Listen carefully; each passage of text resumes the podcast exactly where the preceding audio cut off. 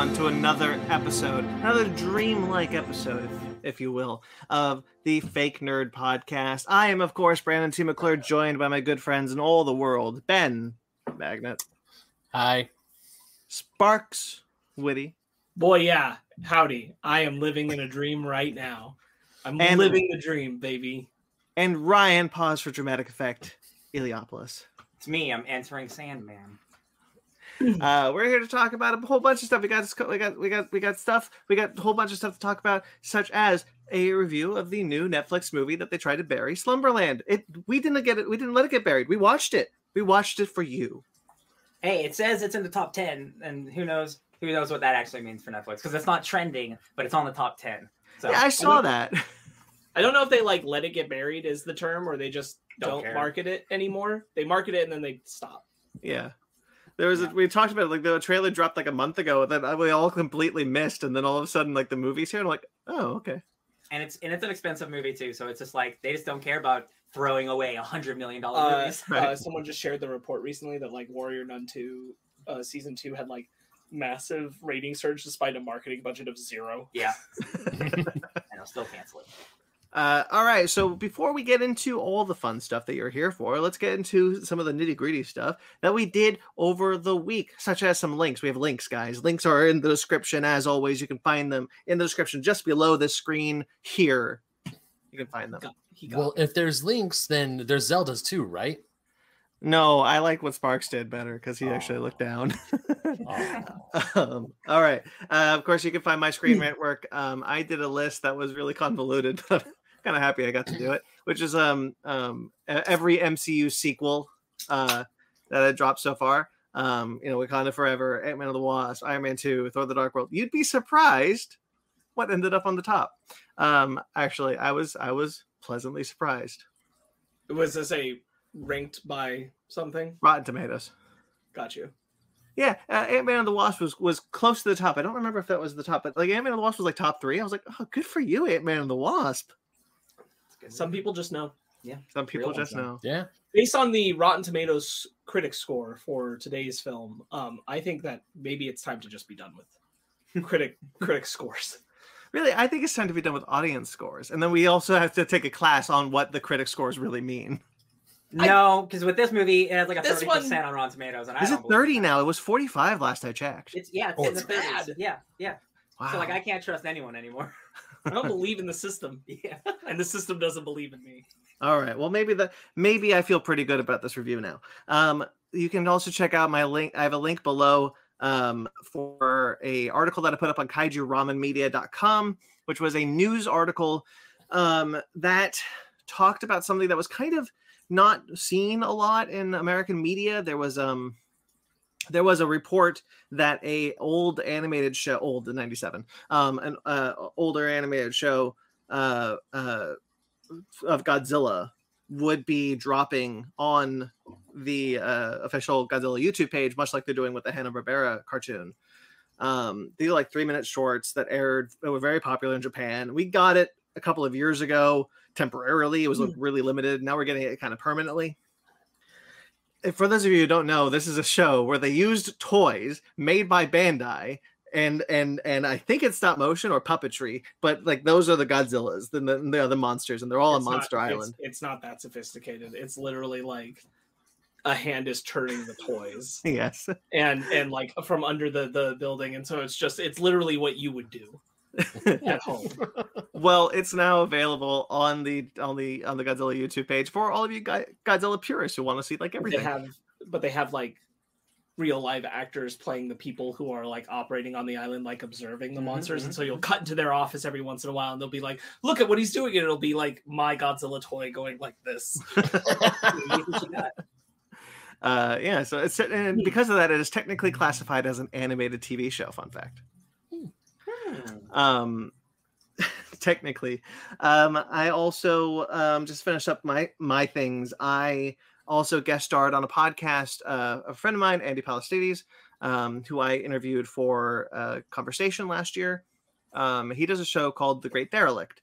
Um we finally figured out a topic for me to come on to and we did and that was a lot of fun. I recorded that a couple weeks ago and dropped this week so you can check that out I talk about something that I've been thinking a lot about, which is the abstract nature of what exactly a post money society looks like and why nobody quite, why I believe that nobody gets it right. Because I have this, I have a feeling, not a blanket statement. I'm sure, uh, I'm sure people can, but I think that there's a lot of people who grew up in a capitalistic society that are writing Star Trek that are that are projecting capitalistic selfishness onto what Star Trek was meant to be, which is a completely selfless uh, society. Mhm. And it's hard for us, again, not blanket, I'm just kind of using like the royal us, um, to visualize what that could possibly be because of the society we have grown up with. So I talk about that and kind of like why I think like the Orville had a, had an interesting uh, interpretation of it this last season, but maybe also got it wrong. Um, why some of the new modern Star Trek writers kind of fall into the trap of trying to explain it, but they do it again badly. That was a lot of fun. I really liked doing that. I really like talking about that that topic. Um, and that's not like a. By the way, it's not a like um an issue I have with uh, modern Star Trek. I like a lot of it, but like when they try to do like Picard has a vineyard and someone else is living in some trailer in the desert and she's like you have your vineyard blah blah blah and you're like but also you could have a vineyard what are you doing I think I think part of the reason, just to comment on it real quick, I think part of the reason why that happens, because I was thinking about it when you posted about it, uh, is you can't. It's very difficult to increase diverse representation that feels authentic Mhm. without acknowledging a wage gap, Mhm. right? And I think that you could make the argument that Star Trek could be a place where we could be utopic about it and not have to bring in the real world uh, separations that are caused by inequity.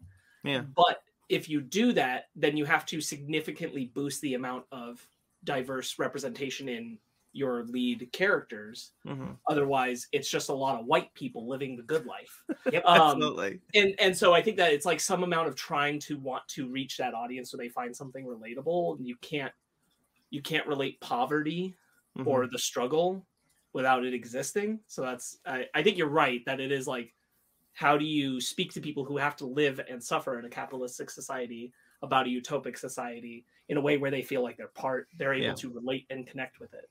Yeah. Um there's a very good that's a very good way of putting it.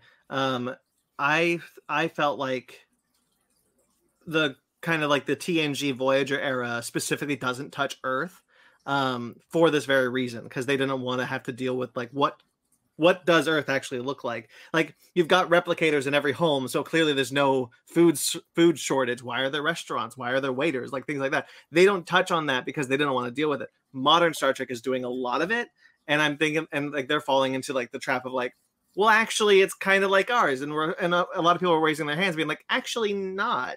It's not supposed to be. Um, but it was a good talk. Andy had a really good point that like uh, human nature is to like reject paradise, and so that's why there's so many so many colonies out in the edge of space where humans have left Earth um, uh, to live a more kind of like rural lifestyle. And I thought that was a really good point. Um, yeah, it was a, a lot of fun. I really enjoyed it. I highly recommend uh, listening to it just because it was a great time. Lovely. Ben, It's me. you have you have two podcasts in the description I- below. I do. Wait, two of them. What's the first one? D and Dark. Oh yeah, of course. That's the that's one of them. Yeah. So latest episode of D and Dark dropped this week. Uh, this episode is really fun because it's a big boss fight. So it's a huge Okay. boss fight. Definitely go check it out. And it was a lot Wait of a fun. minute. Wait a minute. Wait a minute. Last week, when you said I can't say if the next episode is a huge boss fight or not, you just you just totally told on yourself, didn't you? You lied. But the episode's out now. so- God so, we got damn. away with it. God damn. Sneaky sneak. Uh, Who could have known? who could have known? Who could have known? Who could have known? Well, Ben, your latest episode, that's episode five of D and Dark, uh, the first season of D and Dark. That is in the description below. You could check that out. That is audio. Your second podcast, if I'm right, only exists in a video format, correct? I could not find an audio version of it. Which one are you talking about? Lack of Genius, uh, movie club. Oh, right. Yes. Lack of Genius Movie Club. That dropped. Yes. That only exists in video. We're not doing audio. Um, that is just me, Kevin, John, and Alyssa. She was also a guest on Lack of Genius podcast. And we just sit around and talk about a movie for about an hour. And this time we talked about Star Trek II: The Wrath of Khan, which was fun to talk about. Now, Ben, Mhm. why didn't you invite me? You were busy Uh, on another one. You're right. Yeah, yeah, you were busy. Um, yeah, uh, that's really cool. Then uh, I love seeing you do more stuff. So both I did those mention, links- I did mention you, by the way.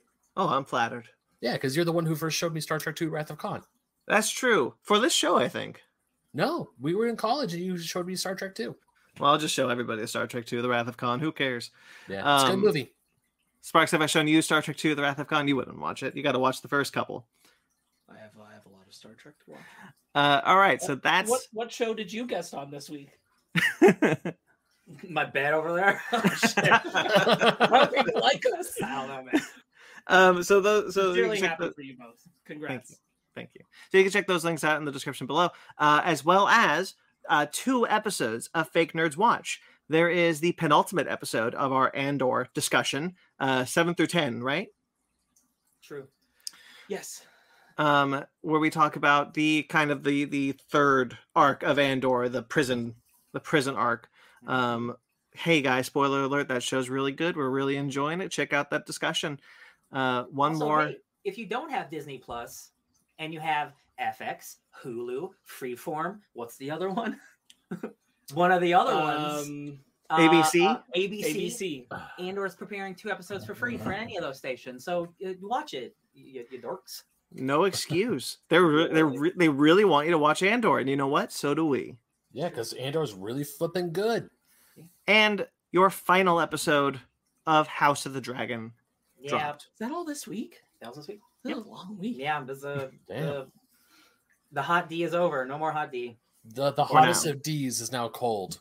Yeah, got a cold D. The cold D. Um, Cold so D. for now, of course, there will be a, a second season. I assume is we're saying. Oh yeah, yeah, it's gonna Oh, go on yeah. for, for many more years. cool. Uh, At so you least can four. So you can find uh you can find those links, all those links that I mentioned before. You can find those links below. Uh, we work really hard. We really want you guys to check those things out. Um, yeah, there you go. Who wants to go first think- of their week? I will advocate. I think both of those are great discussions. Yeah. Uh, I, if you're watching those shows, you should hear us talk about those. We're very passionate about both of them. Oh yeah. Good Cool. season of televisions. I Yeah. agree. Who wants to go first of their week? I'll go. Hell yeah. Do it.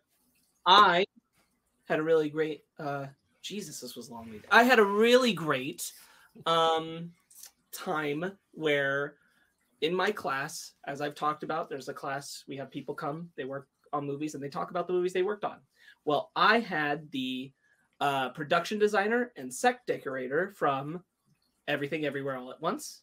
And Oh. also, they were also the same team. They're a married couple now. Um who worked on Swiss Army Man. I like that Uh, movie. And they were really great. Really, really enjoyed them. Um, I don't have anything, any specific details to that I think are super. Oh, um, hmm, everything everywhere all once. Uh, uh, I'm not going to be too spoilery for anyone who hasn't seen the greatest film of the year, um, but you should. Uh, I I learned a little bit about um, so Jamie Lee Curtis's character. Um, it was very important to her because she this was the set decorator talking.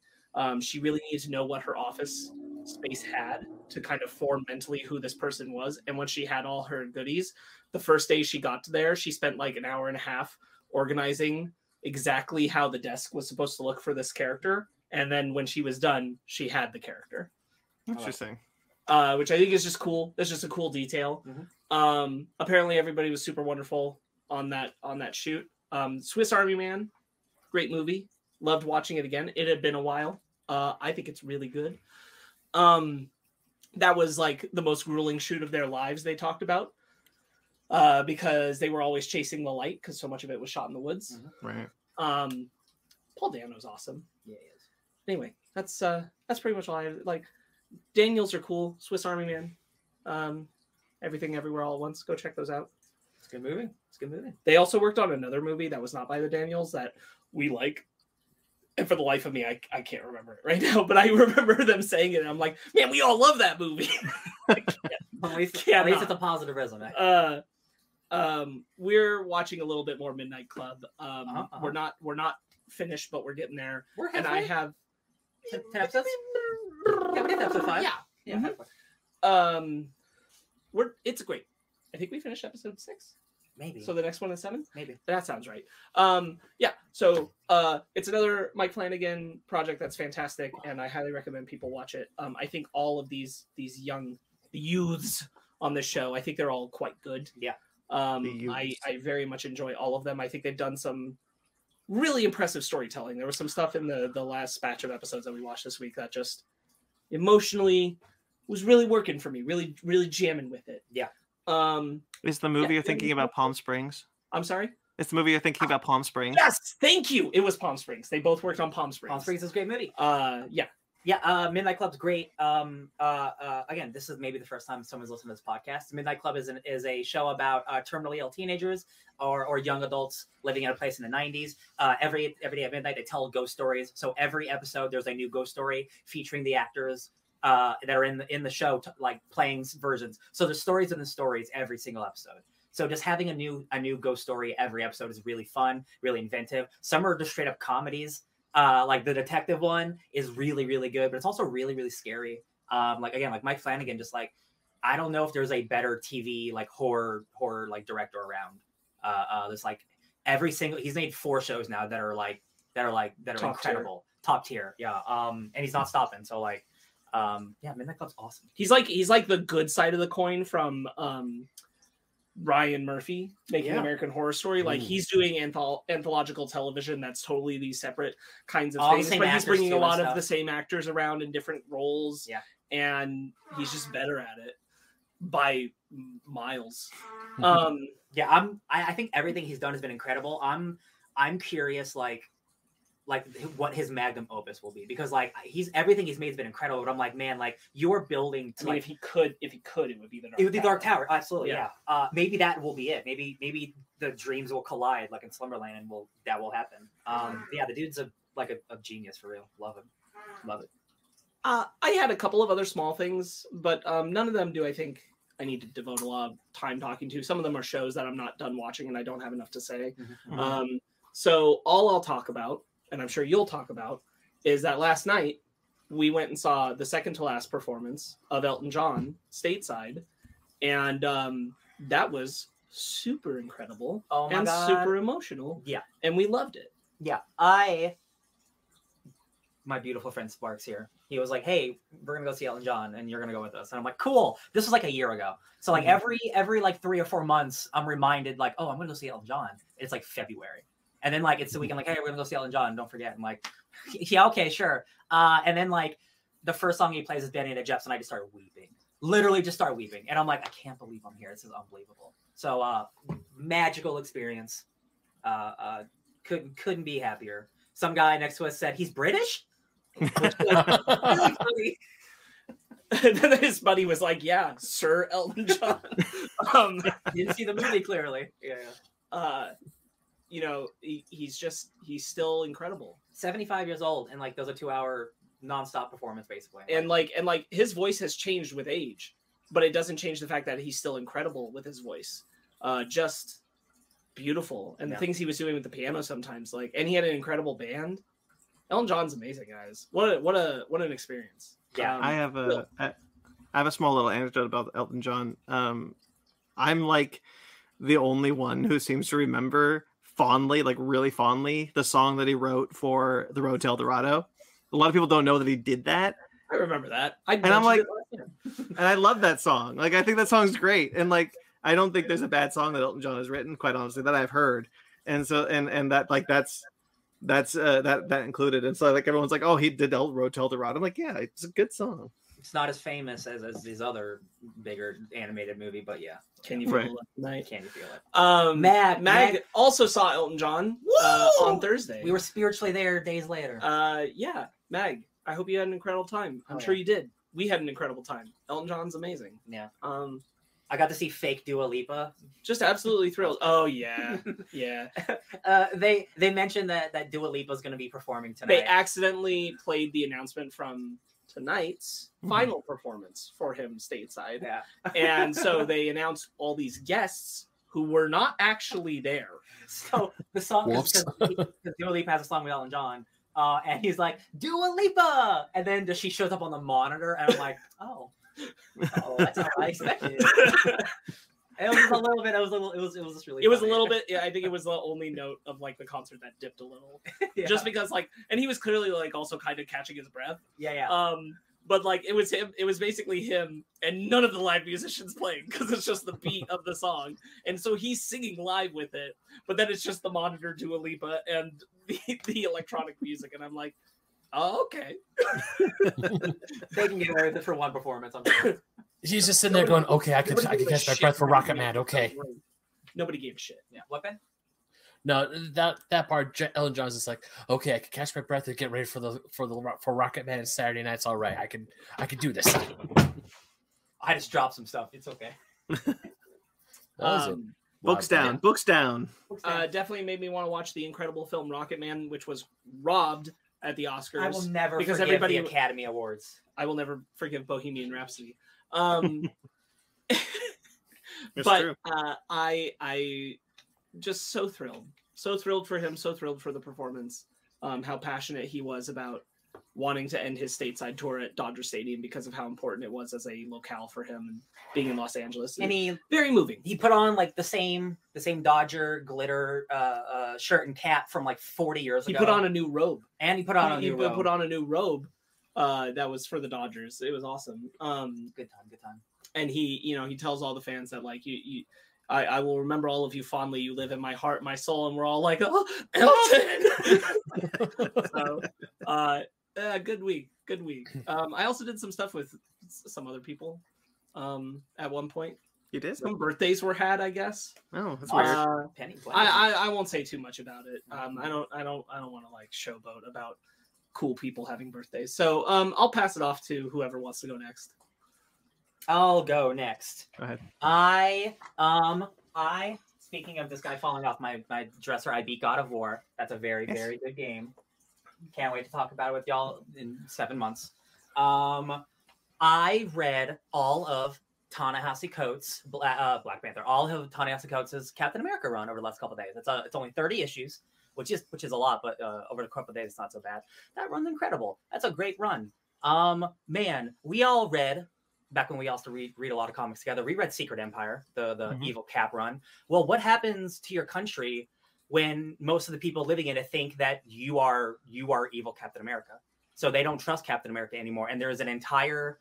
It's awesome because it leans so totally into into the politics of today, of the right wing, of you know, of, of the, the, Trump America, of like what what being a man means. Uh, and the villain of it is Selene, who's an X Men villain, who's a five thousand year old immortal vampire. Uh, so her teaming up with Hydra, also teaming up with Kingpin, also teaming up with Ezekiel Stane, Ob- Obadiah Stane's son, like all this huge cabal, and like the Russians are involved, and it's like a big political thing, but also vampires are involved. Um, it's great, it's incredible. Um, some really, really, really compelling stuff. Like there's the Daughters of Liberty, which are just like a like a girl group of superheroes who come up. Um, it's just a really great story. Uh, it's gonna make me go back and read his Black Panther run because a lot of stuff from his Black Panther run feeds into this story, which which makes sense. That's what you do as a, as a creator. Um, so yeah, really love that. Uh, I did God of War. I did that. I saw Elton John. Um, man. Oh, um, Evil Dead the video game is free on Epic Game Store. So I played a couple hours of that. Uh, that game's awesome. Uh, I mostly only play it as the Kandarian Demon because I don't generally like playing multiplayer games by myself because I don't want to talk to randos and communicate with randos and like I don't want to do that. So I just played as a demon and I killed a bunch of people. And that game is hella fun. Oh my gosh, like it is just you you are the camera zooming around, you're possessing trees, you're possessing zombies, uh, uh, you're setting up scare traps. Uh, dogs go crazy when you play it. Um, I had a really good time uh, playing that game. I enjoyed it so much, and I probably shouldn't have, but I did anyway. I saw it was on sale on the PlayStation Store, so I bought it on PS5 because I'm like, this doesn't really run great on my PC. um, I, I'm it runs great for being free, but I was like, twenty bucks. I really like this game, so I spent twenty bucks, and now I'm playing it on PS5. Um, one day we will play that together, as we will many many other games we have planned. But yeah, Evil Dead, that's a good one. That's a that's a good game. Um, I love Very playing as Evil to hear Ash, and he can summon evil, evil skeleton man. And there's like a little Pied Piper. He's like, That's so good. I'm Yeah. so glad. And when you summon him, he makes all your other skeletons stronger. So I'm like, of course I'm summoning my Flute Master. Of course. What we're saying is, check out Basement Arcade where we play Evil Dead the Game next year. I thought you were gonna say something, B Dog. I, am just really happy to see hear hear it because like you know we were all hopeful that it would be a good one, uh, but you know you never know. You never know. Uh, Yeah, that's really great. that's really cool. Yeah, and there's also uh, uh, it was announced a while ago, but there's a Texas Chainsaw Massacre version of one of these coming out soon. And uh, by all accounts, that is also really, really good. So I'm like, man, these games just keep coming out. And I want to play them all. Don't got the time. Um, I'm sure I did something else, but I mostly what I did was with him, and I he's he talked about it. So uh, I also did stuff with you guys, but we'll talk about that then later. Well, bam. Sure, Ben. Um, sure. Yeah, so media wise this week, uh I got back into or I didn't get back into, I started playing more of God of War. Mhm. A little further in, I just met the squirrel. That's all I'm gonna say. There's a squirrel on the game. It's true. There's a I, squirrel. I didn't I didn't know who the voice actor for the squirrel was until I until after I met him. This was a while ago. I love that guy. That guy's so funny. I'm Who's so happy he's in this game. Who's the voice actor? I can't Don't- remember. it. No, don't, don't- also we're not going to spoil it because he hasn't even started the game. Yeah. Okay. But Uh, so- I will say, like another another voice actor was spoiled for me literally today, and I just think it. I'm not mad. I just think it's funny how like I'll go a week and a half and nothing will come up, and then all of a sudden it'll be like, by the way, this is Blake in the game, and I'm like, oh, Yeah, it, it a lot of it is is the actors themselves coming out saying, "Hey, like I've been It's so, true, I've been it's so excited," and like I've seen a lot of like, "Hey, I'm in this game. I've been waiting years to say it," and like some people still haven't played it. So like, what are you gonna do? Yeah, it is what it is. Yep. So that game is absolutely once again God of War, absolutely fantastic. Ryan can attest to it. It's it's an amazing game. As it's, I want to play that game more than another game that I want to talk about, which is Pokemon Scarlet, because I got that and I finally started playing yesterday. And Ryan, you know how you were said about how uh, Evil Dead doesn't run very good on your PC? Yeah. Yo, Scarlet is chugging. Oh, I've, Oh, I've I've seen every video I could ever want to see about that game. You know what? it, I did too, and I, I I did too. I only saw the one video of the Diglett thing as a penis. That's all I need to see. That's Yeah. all I need to see. I am good for the rest of my life. and it sucks because it looks so bad, but the gameplay itself is actually quite fun.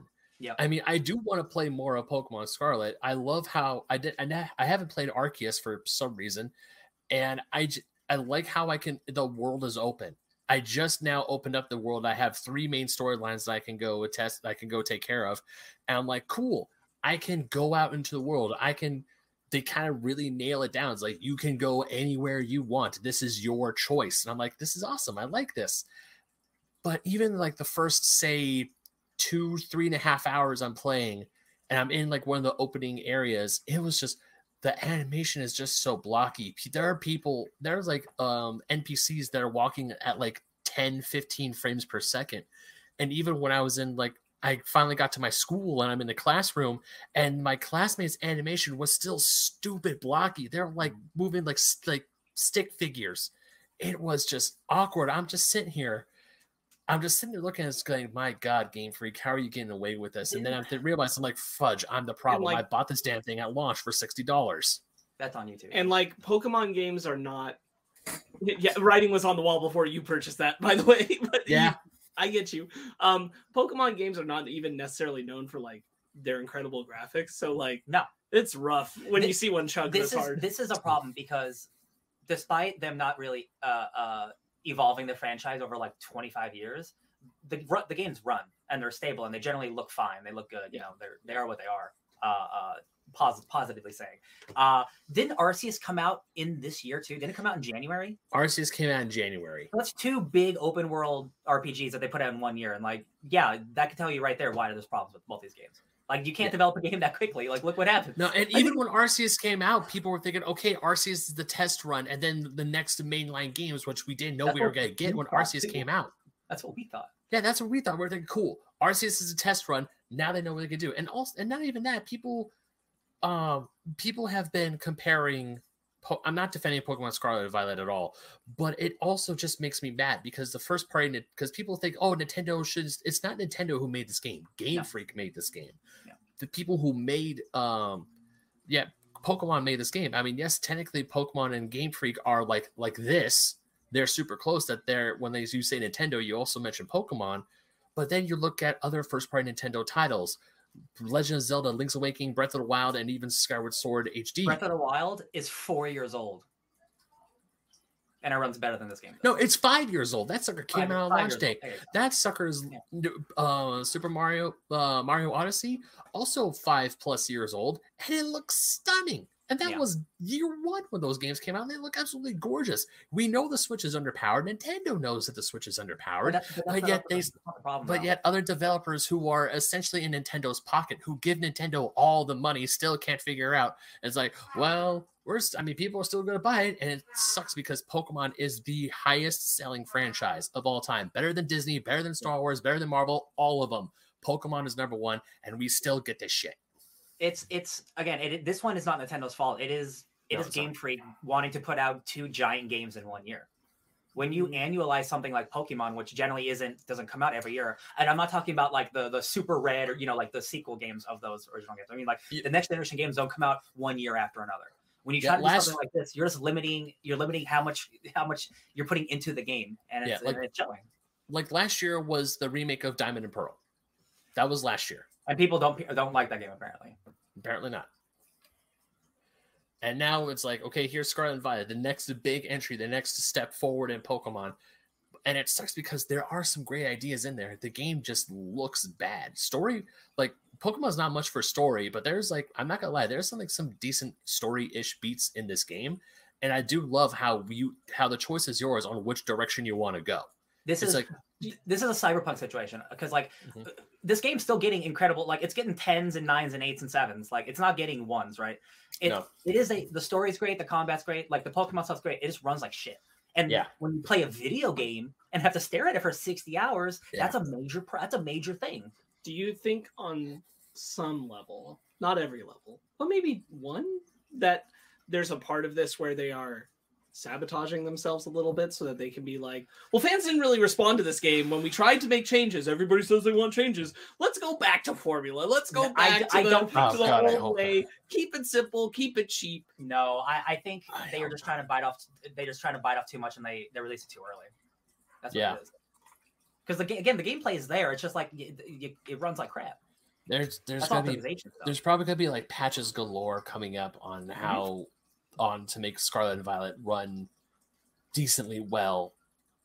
But yeah, I mean, I, I bought into it. I was excited for Pokemon Scarlet. I I will fully admit I am part of the problem because I did I got the, I pre-ordered it. I got the game at launch, and even the opening cinematic, I was like, man, Koraidon looks a little, uh. And then I started playing. I'm like, oh no, oh god, uh, I definitely, it looks so I definitely bad. remember talking with you earlier this week and being like, Ben, you still going to pick that up this week? The writing's on the wall. and Ben was like, hell yeah, Pokemon. Listen, I was, hy- I, was, I was hyped too before the release came out. No, I know, But like, but you had seen it by the Yeah. time I was talking to Ben Yeah, yeah, about yeah. it. Oh, it was already out, And he had been like, mm, and this is this is again an unfortunate thing of like, well, actually not unfortunate.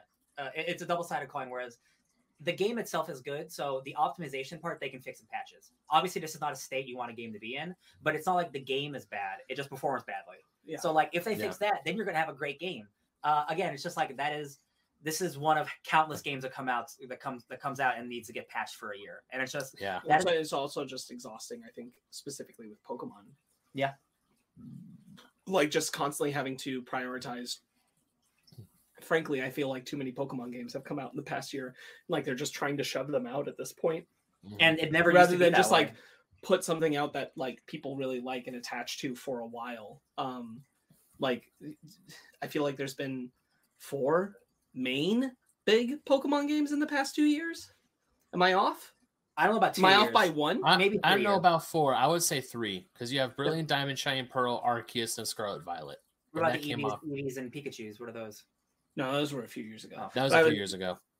That Yeah. was before. That was before Sword and Shield. and Sword and Shield came out about three years ago. Okay. Yeah, so, so so in three years you had Sword and Shield, which should have been dominating the conversation for a while. Brilliant Diamond and Pearl, Arceus, like those things were really close to each other. That should have dominated the conversation. at least until the end of next year before they drop this one. And Ar- Arceus wasn't wasn't even good though. which is so- when it'll be ready. Yeah. is next year when the patches are finally done, when the next one comes out. and then the new next one will come out yeah, at you the don't, exact you same time want and not ready. you do not want Pokemon is not a franchise that needs to be Call of Duty Or Assassin's Creed. No. or Assassin's Creed because that's look what happens to those franchises they die. Not that Call of Mhm. Duty dies, but like the quality level is not where it used to be because you put it out every single year. Yeah. yeah, That's a bummer, Ben. But but luckily again the game's good. You just gotta wait for some patches. Yeah, I just I just gotta wait for patches, but at least I mean th- it sucks because the gameplay is good. It just looks like absolute garbage. Going away from that, God of War is still amazing. I I put that sucker in, and it just looks absolutely like yay. And you know what? Even yesterday, I was playing Pokemon Scarlet. I had uh, Adam and his fiance over, and we were playing like Mario Kart, Mario Party. Those games look gorgeous on the Switch. I'm just sitting there going, man, how come Scarlet and Violet can't look this good? They had to meet a deadline.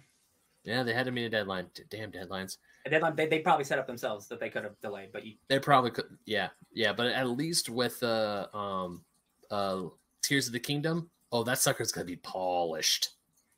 Yeah. I'm, I'm pretty sure Nintendo's like look at the writing on the wall. They're like, we got to make sure this thing is spick and span hardcore, Yeah, or no- else. Nintendo first party you generally don't have to worry about. Yeah. Yeah. Uh, If it, besides came that, in, if it came in disappointing, that would be like death knell for the Switch. God, definitely. That's why it's been delayed 500 years. Yeah, yeah. Uh, let's see. Besides that, uh, what else did I do? Yeah, I celebrated my birthday. That was fun. Went to some really cool places, and Okay, no, you're not. You're downplaying this. I'm. I was. I thought you might. Okay, look, we went to Universal Studios for our birthday. We It's, did. a tra- it's a tradition that we we, we, we used to do frequently uh, during COVID, and we didn't because of COVID. This was our first year back. This man, this man was salivating over the Super Nintendo world, and I just want to point that out because, like, I love that about you. I'm so happy that you're so excited about it. But like, don't go off and be like, "Oh yeah, we just did the thing." No, no, no. You were you were salivating over the eh, the under construction world. Literally, like every 30 minutes that we were there, Ben was talking to somebody about like, so when Super Nintendo World opens, do you Yeah. think that Are There they doing like a press thing? Are they doing like a press thing? Can I go to that? There was a moment where, like, I don't know if you're going up the escalators or we were just standing on the little like podium in between, but you were just staring at it, and like, like the camera just like zoomed, just zooms in on you, and it turns into a little heart. no, I I will admit I was extremely thirsty to go to Super Nintendo World. But can you guys blame me? No. Can you really? No, blame- not at all. Not Listen, at all. I saw the Not at all. coins, the coins on the top spinning, and I was like, oh, that's cool. Yeah, yeah, that yeah. Uh, Super I- I actually let's talk about Universal for a hot second because I must say because it was the first time myself because Brandon our birthdays are a day apart and we would go to Universal celebrate birthdays every year and as he's mentioned pandemic threw a wrench and all that and Sparks' birthday is also very close so we celebrate all three of us and my birthday wish last year was all three well all four of us to go to a theme park together. That didn't happen in 2021 but it did happen this year so okay I'll wait for a year and I must say that has got to be one of the best Universal Studios trips I've ever had in my entire life. Um, not just because it was for my birthday, but also the weather was gorgeous. The lines were all super short, and I was with a great company of people. And it truly was a magnificent and glorious day. I'm actually kind of mad that I'm not waking up tomorrow to be November 14th. So then it's like, ooh, I get to go to Universal the next day. Yeah, I don't Instead think I've, ever, I've ever been at a theme park where I've not waited in line so much. It was incredible. There was like barely any waiting all day long. It was like a magical day. Oh, you know, we got we got because it was our birthday combo, we got an express pass that we we really didn't need. No. I mean, we used it on the right ride. Don't get me wrong, because Ryan and I would not have stood in a 30 minute line for that. But True. But yeah, that's the thing. The longest ride, the longest ride wait was 30 minutes, and we didn't even do that. Yeah. Uh, we did Transformers and we did uh, Jurassic Park and the Mummy. All of them 10, 5, 10 minute waits. It was Mhm. great. It was a lot of fun. I would even I, say it- I, I, lo- real quickly, Ben, I love you. I think you're a wonderful human being because, like, the last time I felt the amount of excitement that you did to go to the Universal Studios trip was probably when Revenge of the Sith was coming out. Like, Not for you were. I, I don't think so because like I was so excited because I got to the point I got to the point in my life where I there's nothing that I will be so excited about that I will lose sleep over. This Mm. man, we can't get awake for till we can't get awake for a 10:30 recording time. He was up at seven, just waiting to go to Universal Studios. It was wonderful. I love I love you for that. That's funny. Yeah, I was texting uh, Sparks and Ryan. I was like, "You guys come to my house still, right? Cool. Meet outside. I'll tell you where to park." I think I think Brandon's downplaying it a bit. I would say it's more like like a Comic Con trip. I think Yeah, if it would have been more recent than Revenge of the Sith. maybe. There was definitely some excitement for some Comic Cons. That's true. That's a good point. This is the last time that I remember like like being like jittery excited for something and like so much so that I would lose sleep and wake up early was Revenge of the Sith. But perhaps a Comic Con. I, I I don't I don't all of them kind of blurred together after a while. I can speak for me. I was like insufferable leading up to the release of the first Avengers film. Oh Yeah. yeah. Um, because I was like grabbing everybody I knew who hadn't seen all of the Marvel films and been like, "You gotta come over and watch them in order, or you're not gonna get it." There's only five of them. What's the big deal? Yeah, right. Oh god, we could actually marathon all the Avengers films in one day back then. Now it's like a multi-day Now we gotta experience. set up a vacation. Yeah, it's true. it's true. All, All of it. right. Anything else? But uh, I mean, besides Universal, I also had a very amazing day at Disneyland. I was able to go on Thursday. That was also a, a fantastic day. Um, and it it truly this this week truly was an amazing birthday. I will not lie. It was I was at peace the entire time. I was having fun. I wasn't feeling stressed or anxiety ridden at all. It also probably helped that I wasn't going to work at all. So there's that Correlation. yeah definitely um but yeah this week truly was a, a very a most relaxing time the only time where i felt like stress was like oh i gotta go see my parents and then i gotta do a bunch of other stuff for recording and but other than that even when i wouldn't call that as like bad stress it was just like oh i got stuff to do but i'm happy about doing it you know i was looking forward to doing those things it wasn't like oh god i have to do this now Mhm, mhm. Hey, get a new So- job. Okay.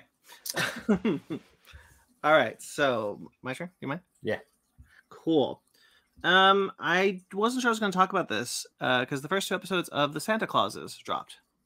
Hmm. Um, so I did check those out. Um, and they're fine. Um, I was not surprised at the quality of them. I was surprised at how much it, it seems that Tim Allen has in the script because there is a long sequence where he's talking you know he's double checking the naughty and nice list um and there's this where he you know some kid like threw a temper tantrum broke some faces like blah blah blah and he's just like oh well that's not that's on the naughty list. Uh and the girl was actually you know that's uh that's adhd you know we shouldn't demonize kids with adhd and, blah, and we're not supposed to say naughty and blah blah.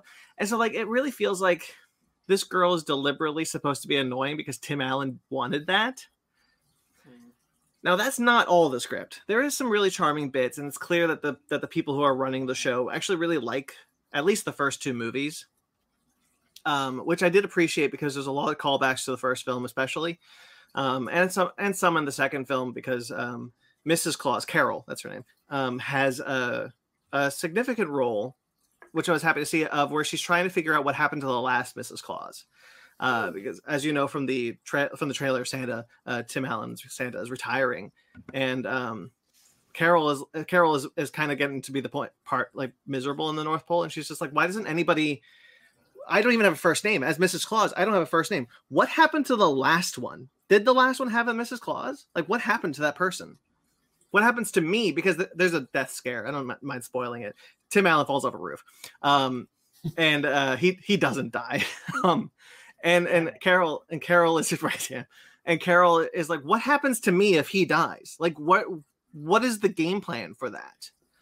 Um, I was like, that's cool. I'm into that. I like that plot line. There's a lot of like, there's a lot of talk about like how the elves didn't even shed a tear when the last Santa died, and so Tim Allen is like, will they even care that I'm retiring? Because like, um, when I scared the last Santa to death, they didn't care. They gave me Coco. They gave me Coco. so like, how, as there's like talk of like an evil Santa and like how like Santas can like get get uh get disillusioned with the job and, be, and start becoming like evil Santas. And I'm like, oh, are we doing like this thing where like the old Santa was like evil? Are we gonna do that fan theory? That'd be kind of fun.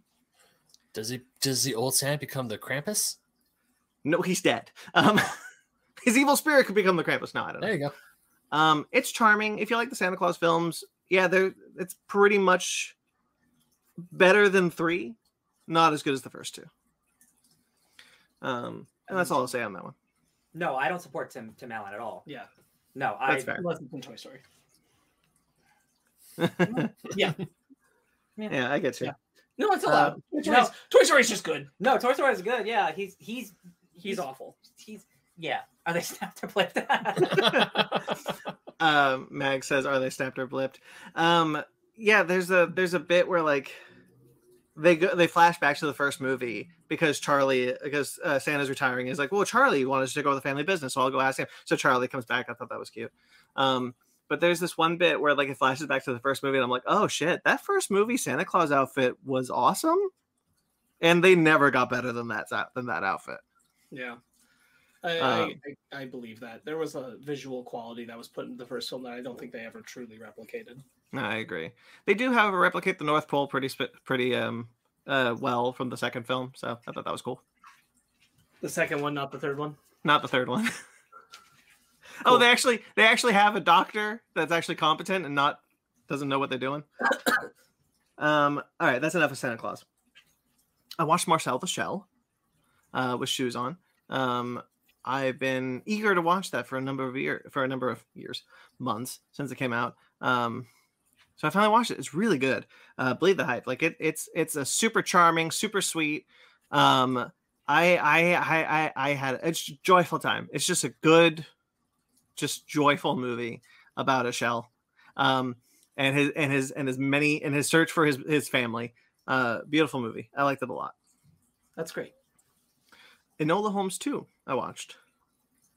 I forget if you guys remember, I really liked the first Enola Holmes. I think Sparks, Nope. you did too. Can't recall ever hearing that from you before. Sparks, did you like the first one? I know Yeah, you watched it. I did. I did. I thought Yeah. it was good. I think the first one is very charming. Uh, Millie Bobby Brown is really great in it. And it, um, I I enjoy that film immensely. Second one's not as good, and I was a little bit disappointed in that one. It's not based on any of the books, and I think that hurt it because they tried to kind of base it on a, they try to base it on a real thing that happened, which is fine, but they also put too much Sherlock in it. It's more of a Sherlock Holmes movie than it is an Enola Holmes movie, um, or at least more of a Sherlock Holmes movie than it should have been. Like they're introducing a lot of a lot of Sherlock Holmes elements in this one, and I'm happy to see Henry Cavill. I just think the amount of Sherlock Holmes should have been kind of uh, relegated to the background a lot more, and and we really should have let Millie Bobby Brown have this movie be like her movie. Mhm.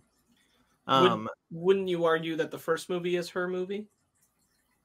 yeah, but like I I'm saying like having seen this film, I I could see a world I I could see like a world where they made the second one have no Sherlock Holmes, and then this the third film be the team up movie. you you'd think without having seen them, but like you'd think the trajectory of like, oh, we want people to see this, so we'll put Sherlock in it. The second one, it could be her movie, but Yeah. it's like you say, it's like the opposite, which is kind of a bummer. No, you want to take advantage of that Henry Cavill. I guess Good- before he leaves imagery. Netflix. Well, I think I think counter to that, Yeah. if they are to do a third one, the lesson she learns from working with Sherlock in this one theoretically could make it so that she can stand completely on her own in a third without his appearance at all. That's a good point. Um, and I, I would hope that to be the case because I do want them to do another one.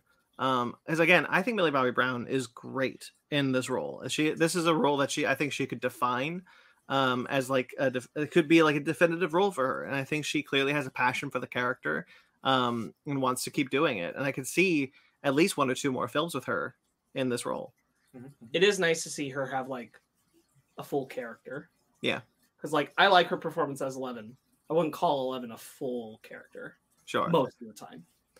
um yeah she and and and and so i really so i i did i did really enjoy it um i just do think it's a step down for the first one.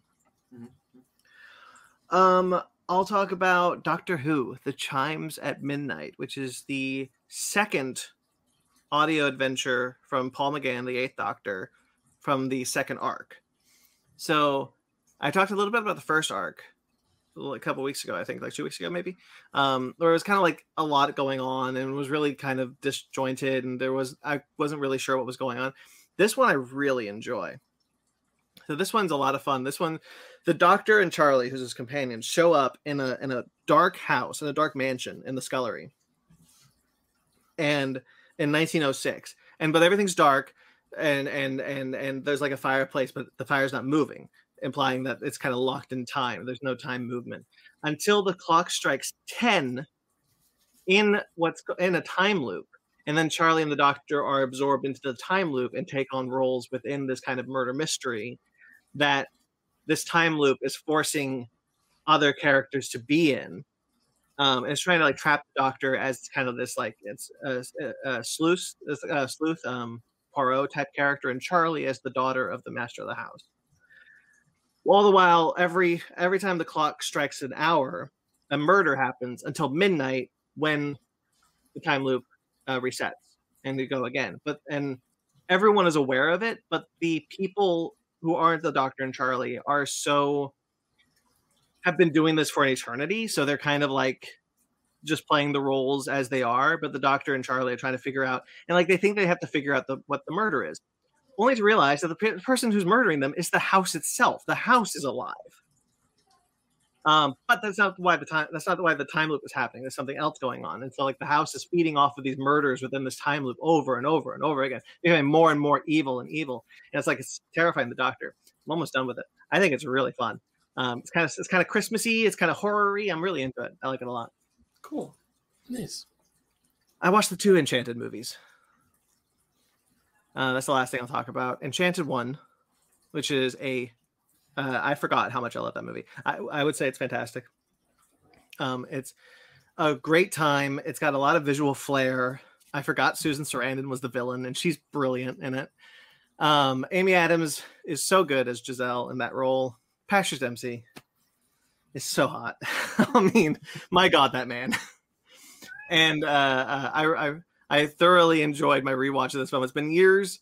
Uh, there's a shot in this movie that just like just like uh, threw me, uh, like blew me away. It was just like after Giselle eats the apple, and then like you just see the hand fall into frame, and then the apple rolls, and it's practical, and it's rolling down the stairs, and everyone's dancing around the apple, making a path until it hits Patrick Dempsey, and then he picks it up. It's all one long shot, and the the uh, the bite is looking at the camera. It's like, oh, cinema, baby. um, the music is fantastic. It's such a it's such a great movie. Disenchanted is unfortunately not. Oh no. Yeah, that's what I've heard. Um, it is a fine follow up to the original. There's technically nothing really wrong with it except for everything that the first movie does well. This does fine. Um, it's not written by it's not written or directed by the same team. They haven't done anything since Enchanted, by the way, and it's a crime. I tweeted about it. Like the director of the first Enchanted did a goofy movie, and that man doesn't have a flourishing career at Disney. What the hell are we doing? Um, and so like, th- so like this movie is directed by the guy who did Hairspray. I like Hairspray, Rock of Ages. I like Rock of Ages, but like, it's not. It's not.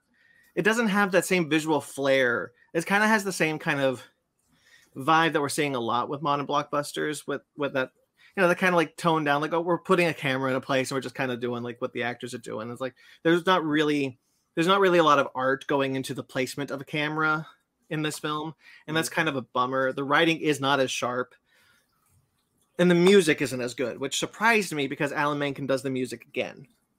There is nothing in the soundtrack that is as good as How Does She Know, which is an incredible song from the first film.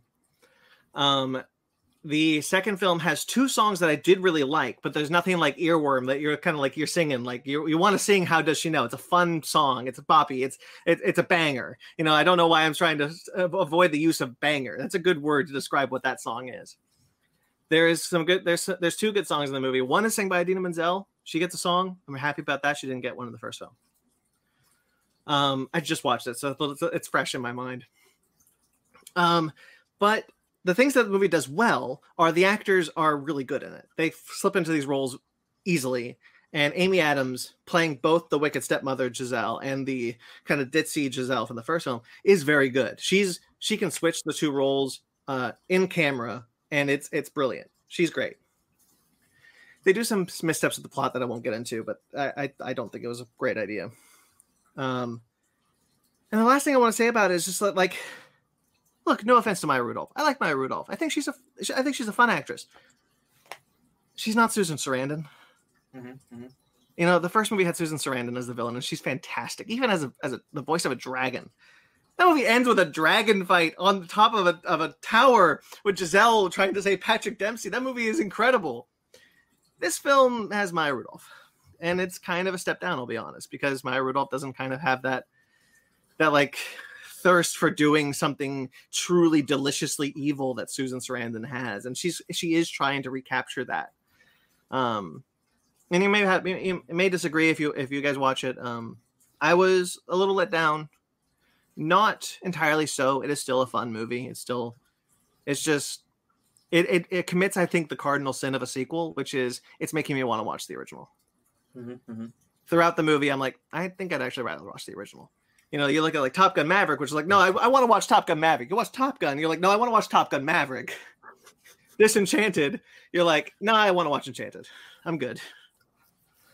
I heard a really great uh, theory on on a, one of the guys I follow on TikTok saying that Disney Plus is now just the home for the Disney direct to DVD VHS sequels. You guys remember those that No, weren't as is- good as yeah. No, it is true. That's not wrong. That, Yeah. The things they don't want to put in theaters because they won't make enough money, they'll put on Disney And- Plus. But they're Enchanted- bigger projects now than they were ever were before. That's the problem. yeah. Enchanted and so Disenchanted has in the synopsis the synopsis reads in Disenchanted the sequel to the box office smash hit Enchanted, and I'm like, you couldn't have tried again. What were the director and writer doing? They clear they don't have a career anymore. For some reason, Enchanted ruined their careers. Just get them to do maybe something Disenchanted. happens that we don't know, and they don't have careers for a reason. I don't I don't know, man. I I was let down. I, it's a fine movie. It's it's still fun. I'm glad I watched it. There's some good there's some good jokes. Patrick Dempsey, man, that Patrick Dempsey is aging like a fine ass wine. Mhm. That man, those wrinkles look good on that man. That gray hair, oh baby, you keep going. I'm a huge man crush on Patrick Dempsey. All right. Shall we book club? No. What are we doing next? Bread and butter. You tell me. I will say, I will say, it does almost seem like some of these decisions, you know, like what happened with Disenchanted, like they were maybe run into the ground by a CEO who probably doesn't know exactly what he's doing and handles money poorly, and um, might not work there anymore. and social messaging might Well, not be very good. Is all I'm saying. Well, we'll get there after these Sure- messages. Sure would be a shame if something happened to him. Well, why don't we get into some, some sad news up top? Mhm, mhm. All right. Kazuki Omori, the director of Godzilla vs. Biollante and Godzilla vs. King Ghidorah. Those are the two Heisei films. Uh, he passed away this week at the age of 70. Aw, I like, I like those. I like those two movies a lot. I really Yeah. like those movies. Versus King Ghidorah is a narrative mess uh, that is that is also brilliant at the same time. I mean, the one where they were like, "We need to go back in time and kill the dinosaur that will become Godzilla." Yes. that lives on this island during a war. Also, drop off these three tiny baby dragon things. They'll become something big one day. You watch. Yes. and then Ghidorah, and then Ghidorah, and then they go, and then, and then they they kill Ghidorah, then go to the future because they bring back Godzilla, which isn't supposed to be the same Godzilla, uh, and and bring back Mecha Godzilla from the pa- man. That movie's the movie is uh, the movie's I would- brilliant, but it's a I would narrative. Mecha so mess. much rather Ghidorah. have a movie like that than just boring human shit where nothing happens. oh my god, I would so much rather have complete nonsense and at least like I'm having This is fun. this is why I'm saying like Yeah. the next the MonsterVerse needs These aliens. aliens. Yes, I've always This- been there. The Space zillions. Godzilla, Space Godzilla. Sorry. It's the future. I mean, we've already got a- we've already got the in for aliens. We have Ghidorah. Yeah, we do. We do. In the original in the original continuity, Ghidorah was brought was brought to the, the, the planet Earth by the Xiliens. Um, Ben, why don't you why don't you take control of the chat? Chat man. Yeah.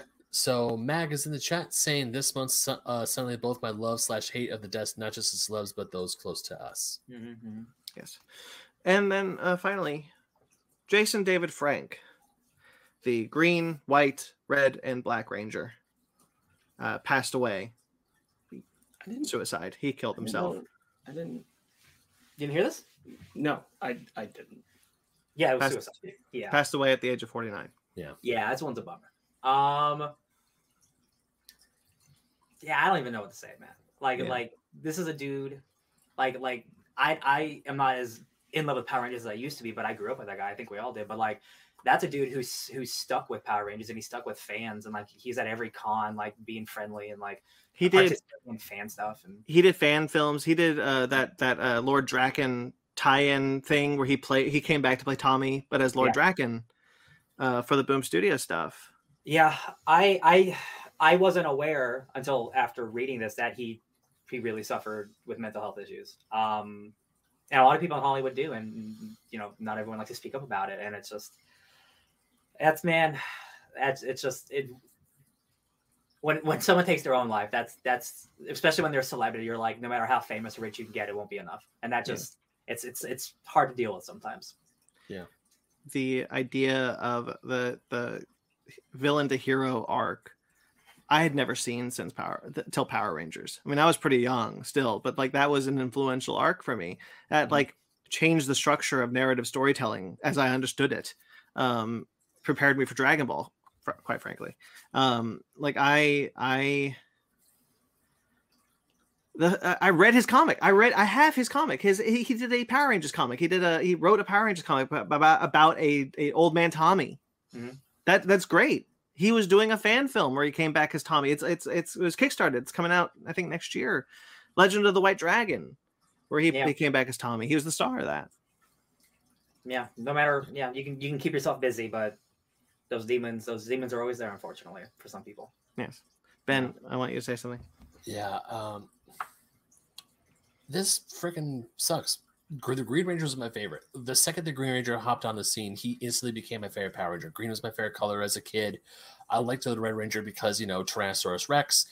But then it's like not only is he a Green Ranger, but the Dragon Zord and all, and just the fact that he kept with it. I remember when I rented the Power Rangers Turbo movie, and I popped it on my v, in my VHS, and there was Tommy Oliver again. And I'm like, Tommy's back. Oh my God. And he was doing like, oh, I'm too old to be a Power Ranger now. But he comes back as the Red Ranger in Turbo.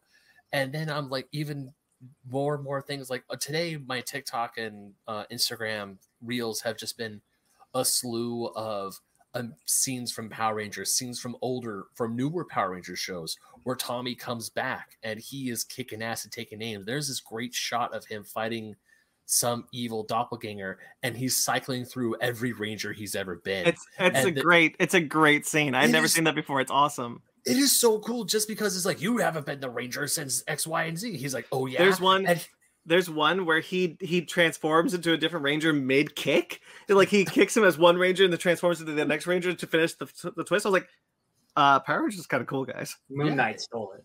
it, right. it costs it reminds me of it because I always because I, I got to a certain age where Power Rangers became a, it did become a distant memory, but it became a, a definitely a nostalgic thing. Mighty Morphin always became nostalgic, and I have nostalgic memories for Lost Galaxy. Those were like the two Power Ranger shows where I was heavily invested in.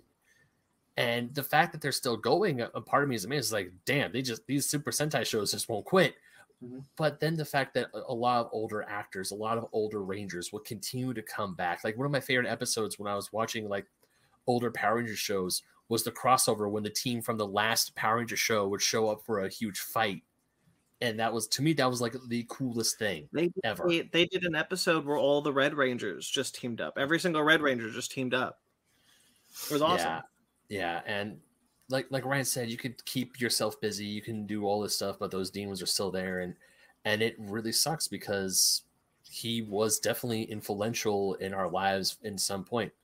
I even read somewhere that after when he was like officially done done with Power Rangers, he became an MMA fighter. He Yeah. was he kept he kept uh doing his own stuff in a professional league and and every time someone for power i would see pictures of him with fans and cosplayers him posing and he even there was this there's a store by my mother's house in la habra he actually showed up there one day and people and apparently the line was around the around the block because people wanted to go meet tommy oliver. They wanted to meet the green ranger and he was signing so many so many power rangers paraphernalia. And i'm just like man this guy just seems like a really cool guy. And mm-hmm. I mean, he like oh, the older he got, them I would say like the more scruffier he got. And I don't mean that in a mean way, but the fact that he's still because the fact that he still loves Power Rangers, the fact that he'll still come back and do Power Rangers, and he doesn't see Power Rangers as like, oh yeah, that thing I did, that was uh, that's not my life anymore. He's like, no, that was a big part of my life, but it was fun, and I like doing it. He continued to be uh, very passionate about Power Rangers. Constantly did things. Just in... Yeah. Sparks, you said you didn't hear about this. Mm, Do you remember? Did you watch Power Rangers? not really. Yeah. Um, not really. Uh, I I didn't. I didn't have control of how I watched television until like the fourth grade. Mhm. um, like television, television. Um, so kind of just totally missed that boat. Sure.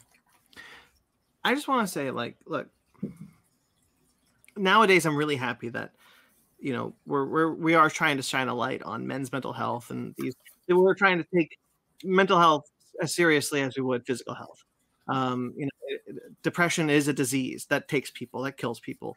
Um, uh, it, you know, it's not just you have committed suicide; you have succumbed to a disease.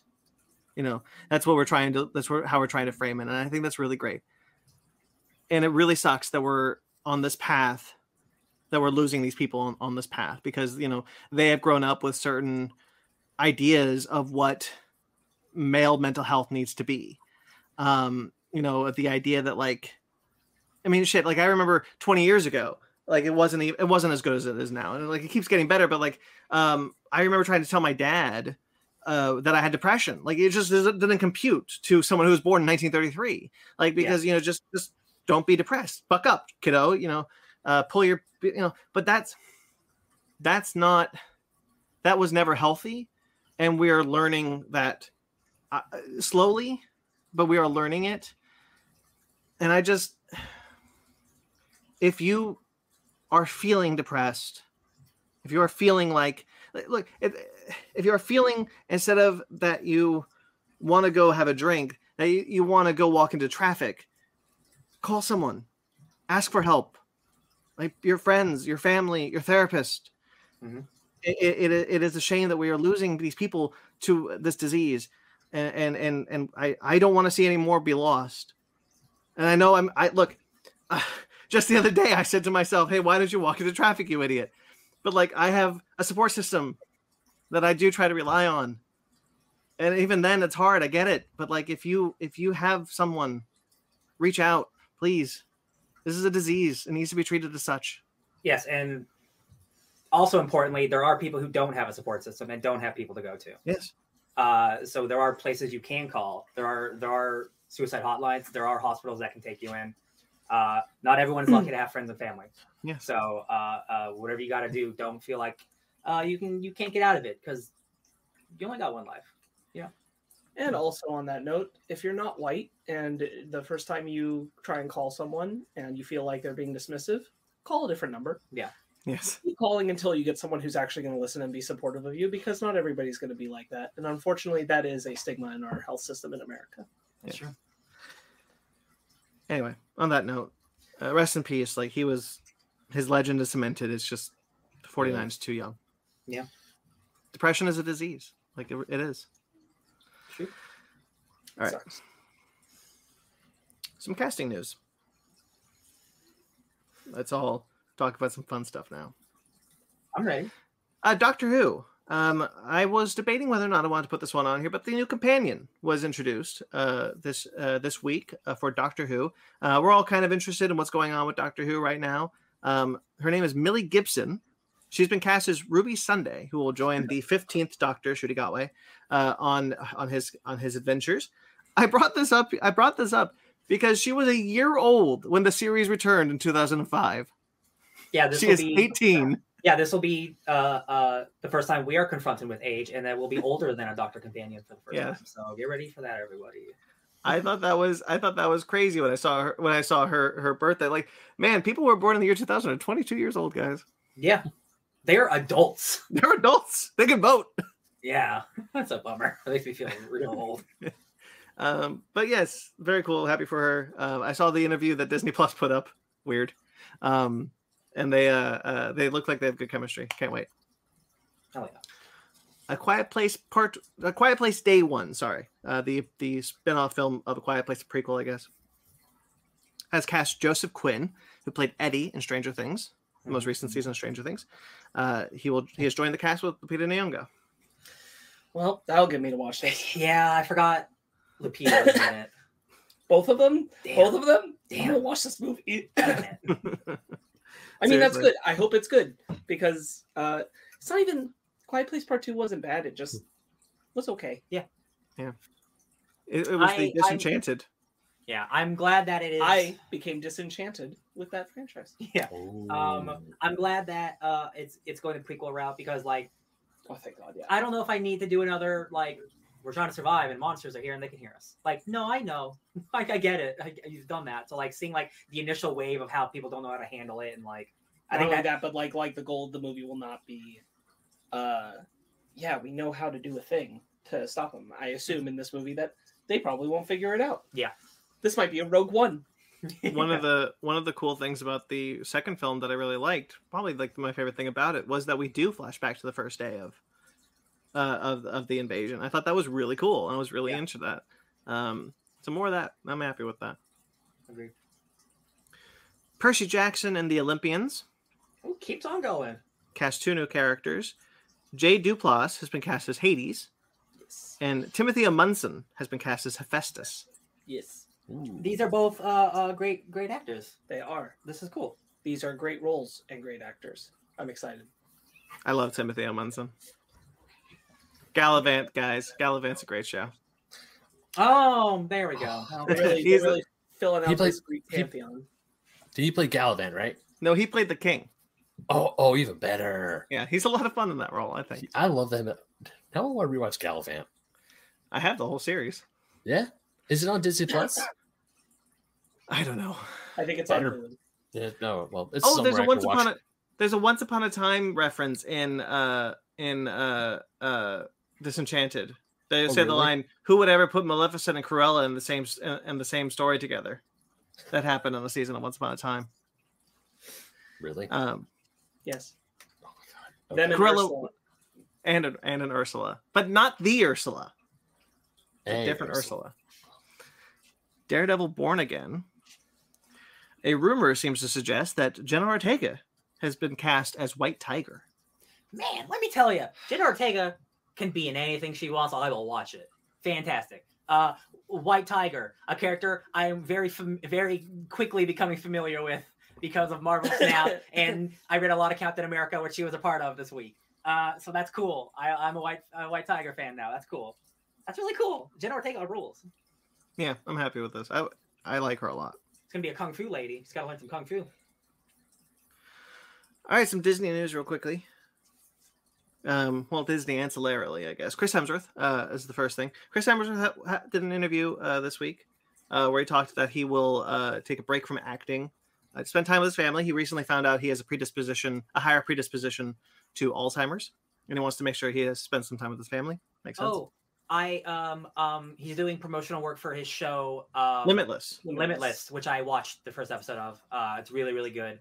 Yeah. Um, if you want to see Chris Hemsworth actually like go through real stress and like really like you want to see an actor be human, that's a show to watch because like Yeah. you, you, it's cool to see Thor like really struggle with something and be like, man, he's really trying hard to do something. Um, the show's all about prolonging life and like testing yourself to like make sure you you you live the greatest life you can. And doing the show, he uncovered some stuff which which is really sad.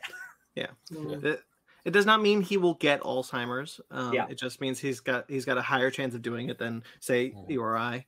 Mhm. Um, and uh, As far I- as we know. as far as we know, That's um, I uh, I wish him the best. Uh, I hope he doesn't get it. Uh, but I'm it may this makes sense that he would want to spend time with his family. He's been he's been doing a lot of work in Australia, like uh, Thor: Love and Thunder film in Australia because of um because of his desire to stay in his home country so that he could spend time with his family.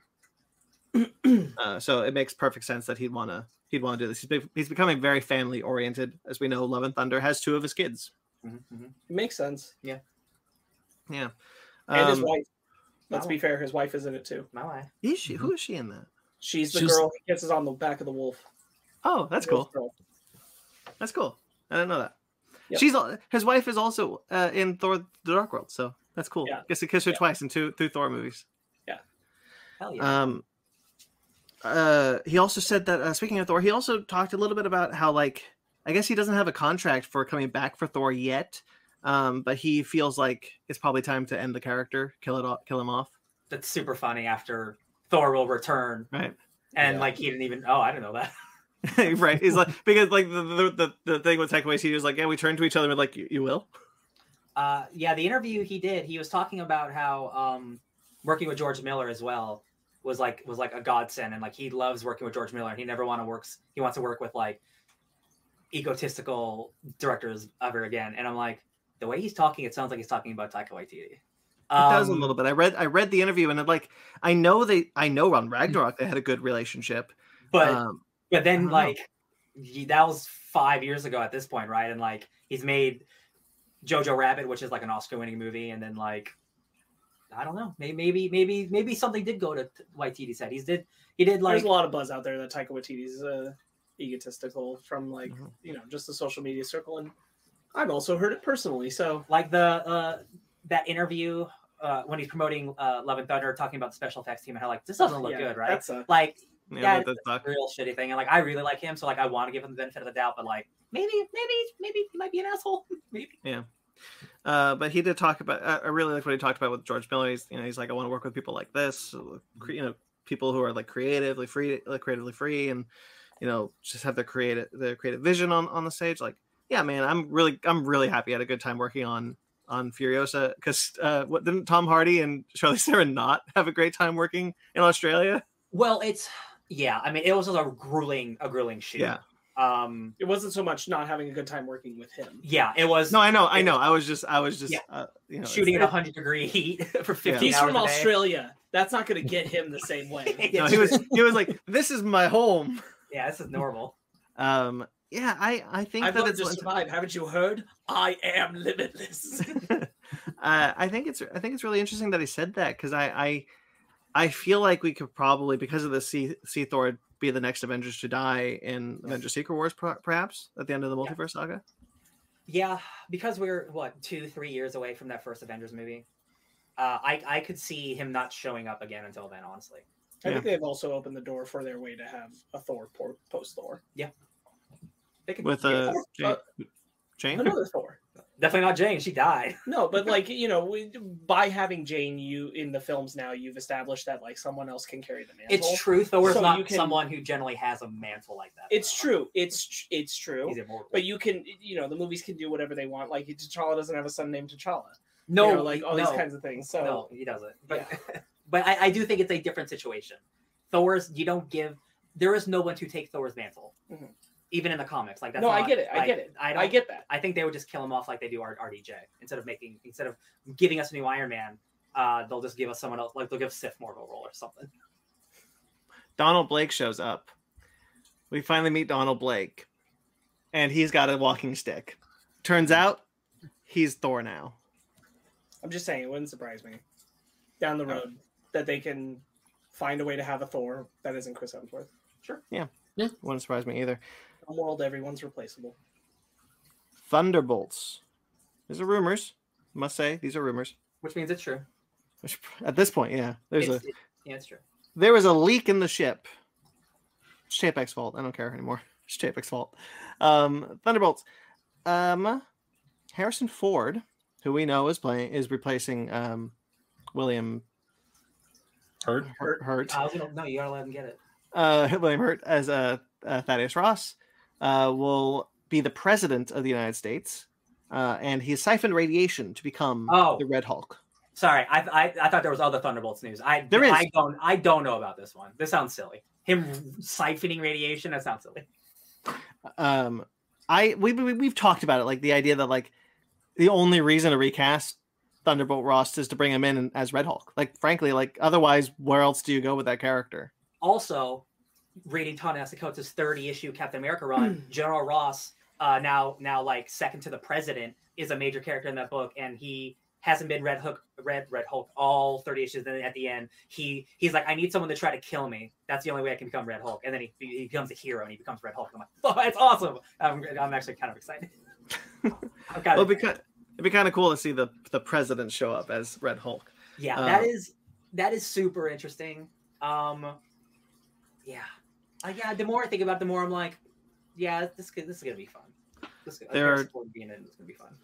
There's some more rumors here. Um, for example, uh, it will tie in with Captain America 4, which I think we probably figured, judging by how they're how close together they are on the on the slate. Mhm. Um, and will be primarily about a a arms race to get more vibranium. Um, uh, kind of bouncing off of the aftermath of Black Panther: Wakanda Forever, which means that Val is meant to play a large role in both movies.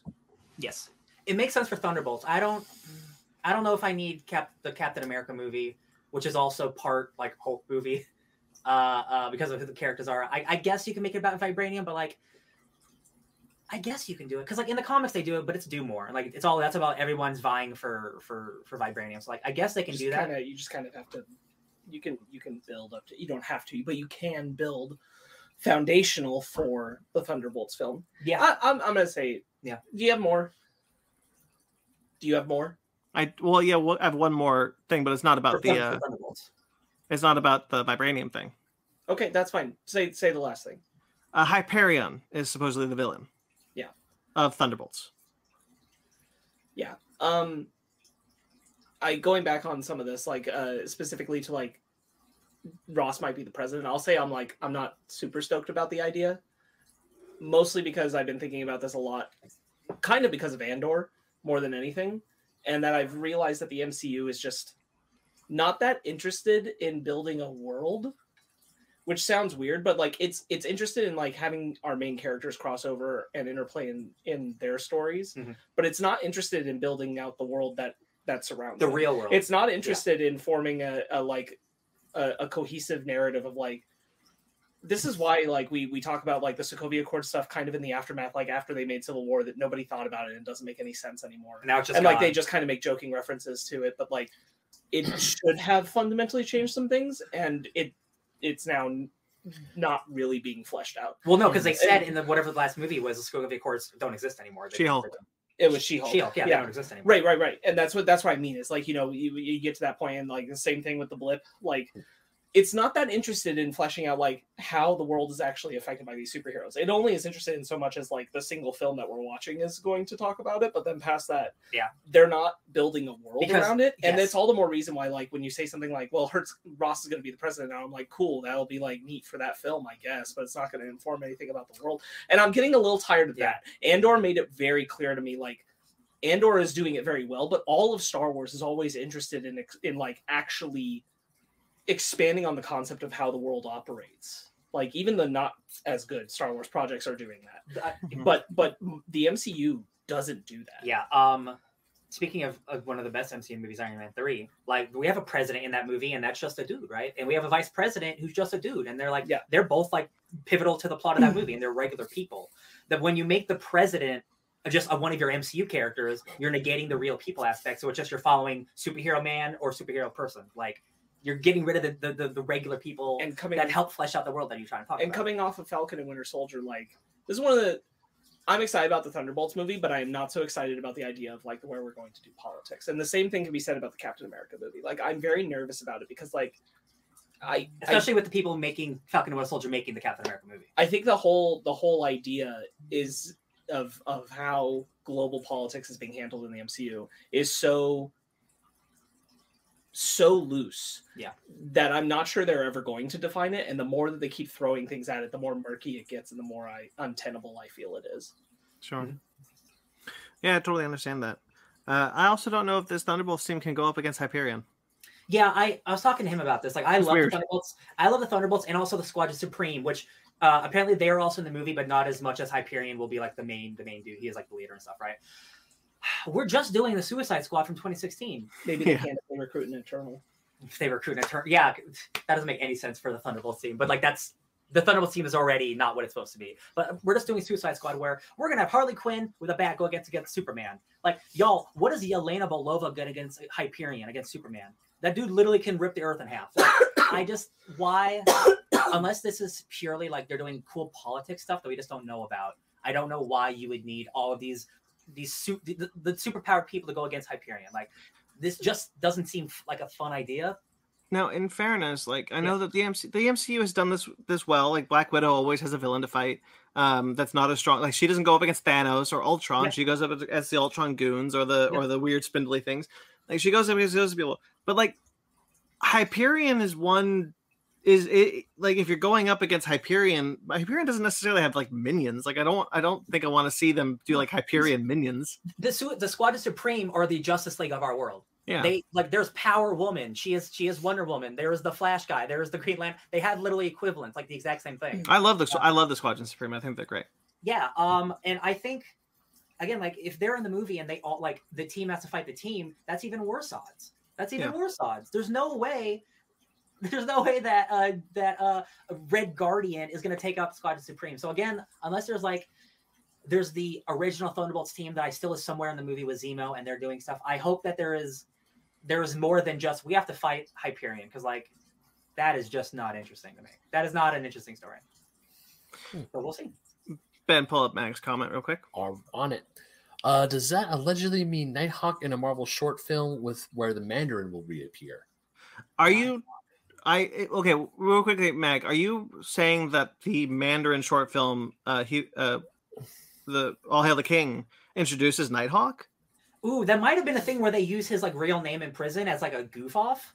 Maybe. Oh, yeah. Yeah, The that- guy, that- the, the like guy that was looking at That after him. that hundred That might have been percent that true. could have been. I I doubt it.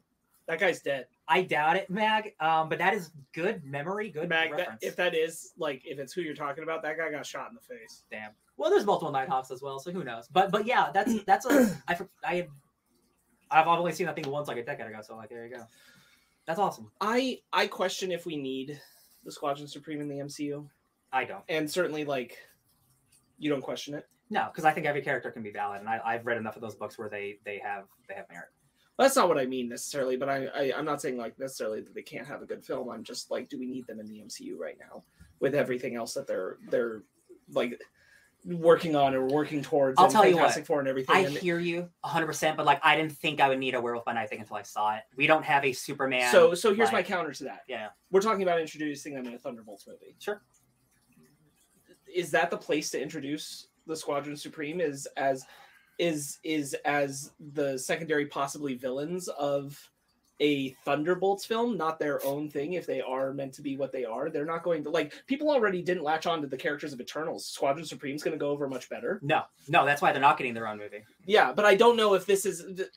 I just don't know if there's quite the. It's not that the Squadron Supreme can't be made into a good film in the MCU. It's that I don't have faith that the MCU can make a good Squadron Supreme film at this moment in time. I mean, I just, I just, we don't have enough information. Like honestly, like I, I like they are not the first choice I would be to put in a in a uh, uh, Thunderbolts movie. But like, if you're having a team of, of villains going against a team of other like anti villains, then I see a story where that makes sense. Yeah. But like again, I it's just too early. It's not. My, not- it's not my first choice. I'll put it this way: like, it's not that I would want it, but it makes far more sense to me if you told me that the movie is about the Thunderbolts going to get Namor. Like that makes more sense right now Well- with what we've had laid out for us. I, it makes more sense that if it's doing the vibranium war thing, then probably the, U- Especially. the U.S. government is using the Squadron Supreme as their superhero team uh, to fight uh, uh, uh, whoever they want, basically. Right. So, like, I, I think the Thunderbolts will will be good guys working for the government who will branch off, Uh-huh. and like, because like the government's doing bad shit, then they'll call in Squadron Supreme to bring them in, basically. Mm. I think they're gonna be like the super cops. Well, I mean, yeah, we have um, uh, Bucky. There's no reason why Bucky would go. Like he knows the value of this. Like he's got. If they're going after Wakanda or even Talokan, uh, Exactly. Bucky think- wouldn't wouldn't want to go with it. I think it's unfortunately going to be very, very much the Suicide Squad, where we're a bunch of good guys, maybe bad guys, who we're going to end up doing the right thing at the end of the movie. Because again, it's certainly with Marvel, they're not to they're not to allow your characters to be bad guys. No, but that said, that said, I think what Spark said has a lot of merit because, like, I would prefer the Squadron Supreme to have been introduced in their own film. Like, I, I do really like the Squadron Supreme. I, I, I've read a lot of their stuff. Um, I think that they have a lot of merit. See, the thing is, like, I could see a world. I'm not saying this is what they should do, but like, I could see a world where they were where after Secret Wars they start they, they introduce a Squadron Supreme, and like that they become like major players in the next arc of the MCU, in the next saga of the MCU. Um, I could see a world where that is. I could also see them being introduced in their own movie. It's just weird to me that they decided that this team of Thunderbolts should go up against Hyperion and the Squadron Supreme. That's If- the that's the weird thing to me.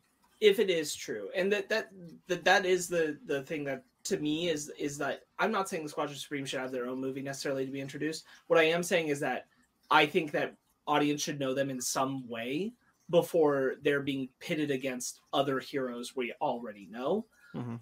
otherwise it is narratively meaningless. As you said it sounds boring to you.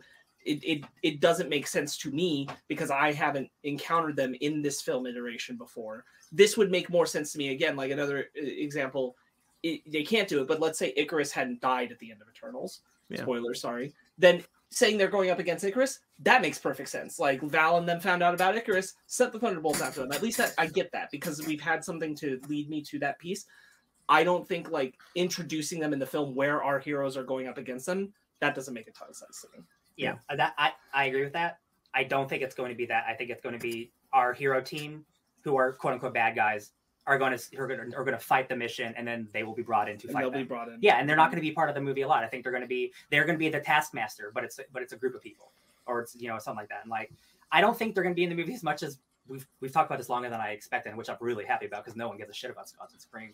Um, I just I think I think they they wouldn't have chosen to be in this movie because like they are government stooges at times. So like I did, there is no better movie than the movie where it's all government stooges. In my opinion, again, I just don't know the full story. It's like, if I think they they wouldn't have chosen unless it made sense for the story. I really like that Heroes Reborn arc that Jason Aaron did. I thought that ruled. Oh, the, Squ- the fake reality. I love Yeah, yeah. where the Squadron Supreme is being controlled by the government, and they flip and they and they make the Avengers the bad guys. Yeah. Well, there you It's go. awesome. Look at that. Make that movie. All right, Disney. Keeping around the wheelhouse. Wait, wait. I know Ben loves the Squadron Supreme. I didn't hear what he had to say about it. I'm- I have nothing to say I'm- about I'm- Squadron I'm- Supreme. I'm, I'm kidding. I'm kidding. So Bob Chapek. We all love Bob Chapek, right? You're lucky I caught this news, y'all. You are. Uh, I am really happy you, you did this. I was Uh, shocked. If you hadn't, uh, if you hadn't, listener and friend John Radley texted me like right, right when we started, and he's like, "What is that? is that the suit? Is that the theme of Bob Iger? Iger coming back? Trumpets blare." so Bob Iger, effective immediately on a Sunday night, effective immediately, has been reinstated as Disney's CEO, and he will remain in that role for two years while he while he moves the company into a brighter future, gets it set on its next path, and grooms his successor. Wow. Um, wow. Wow. Wow. Which will be somebody else. Bob Chapek, who was his the person he picked out of a hat, seems like, um, to take over the Disney company, uh, is out, and it seems like out, out, not in the company anymore. Let's be clear, not out of a hat. He was the president of the parks side of the company. He was the leader of that side and that division specifically. Hmm. and uh that there was a lot of board favoritism on that pick for sure when that came out. A lot of the board was very happy with what he had, was doing at the time. Well, a lot of the board were not happy with what Chapek was doing over the years. Um, Yeah. Apparently, like the Black Widow thing, when when Scarlett Johansson sued for the money for the for the decision to to do the day and date premium tier on Disney Plus, uh, apparently the whenever people had to talk to talent because of how Chapek handled that, they had to like really work. They had to work the extra mile to be like, we would never talk to you like that because he like really destroyed that relationship with Scarlett Johansson. That's amazing. Uh it, let's let's you know let's throw out a little small laundry list of some of the things. So Bob Chapek horrendously mishandled the reaction to Disney helping back the the po- politicians who got the uh, anti-gay bill in Florida passed.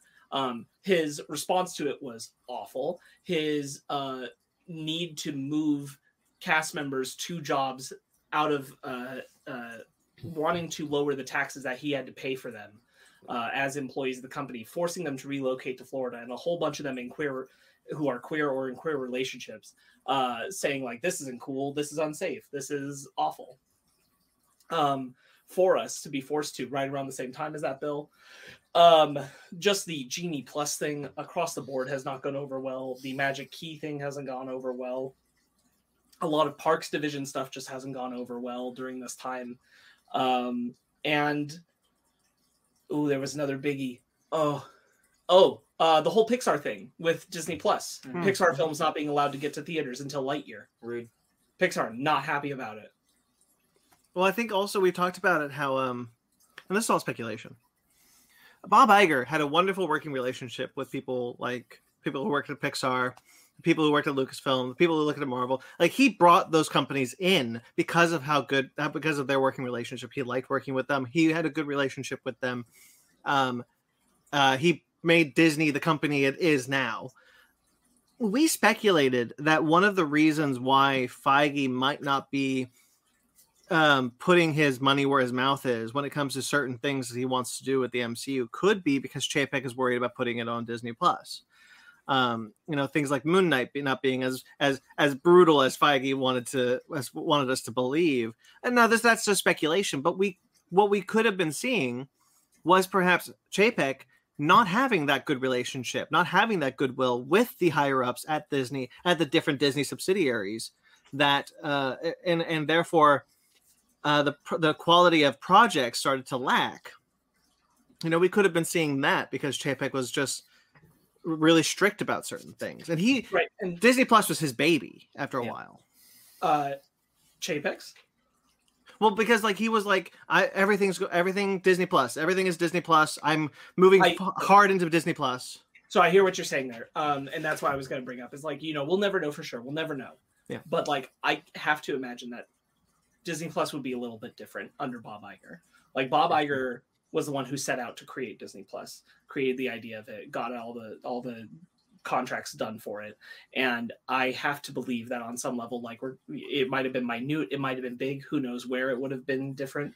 But I think we would have a different state of Disney Plus Mhm. under Bob Iger than we have with Bob Ch- Chapek. Yeah, I would agree with that. Mhm. I think he's just There is The- a general amount of like not dissatisfaction, but just kind of like it's all right.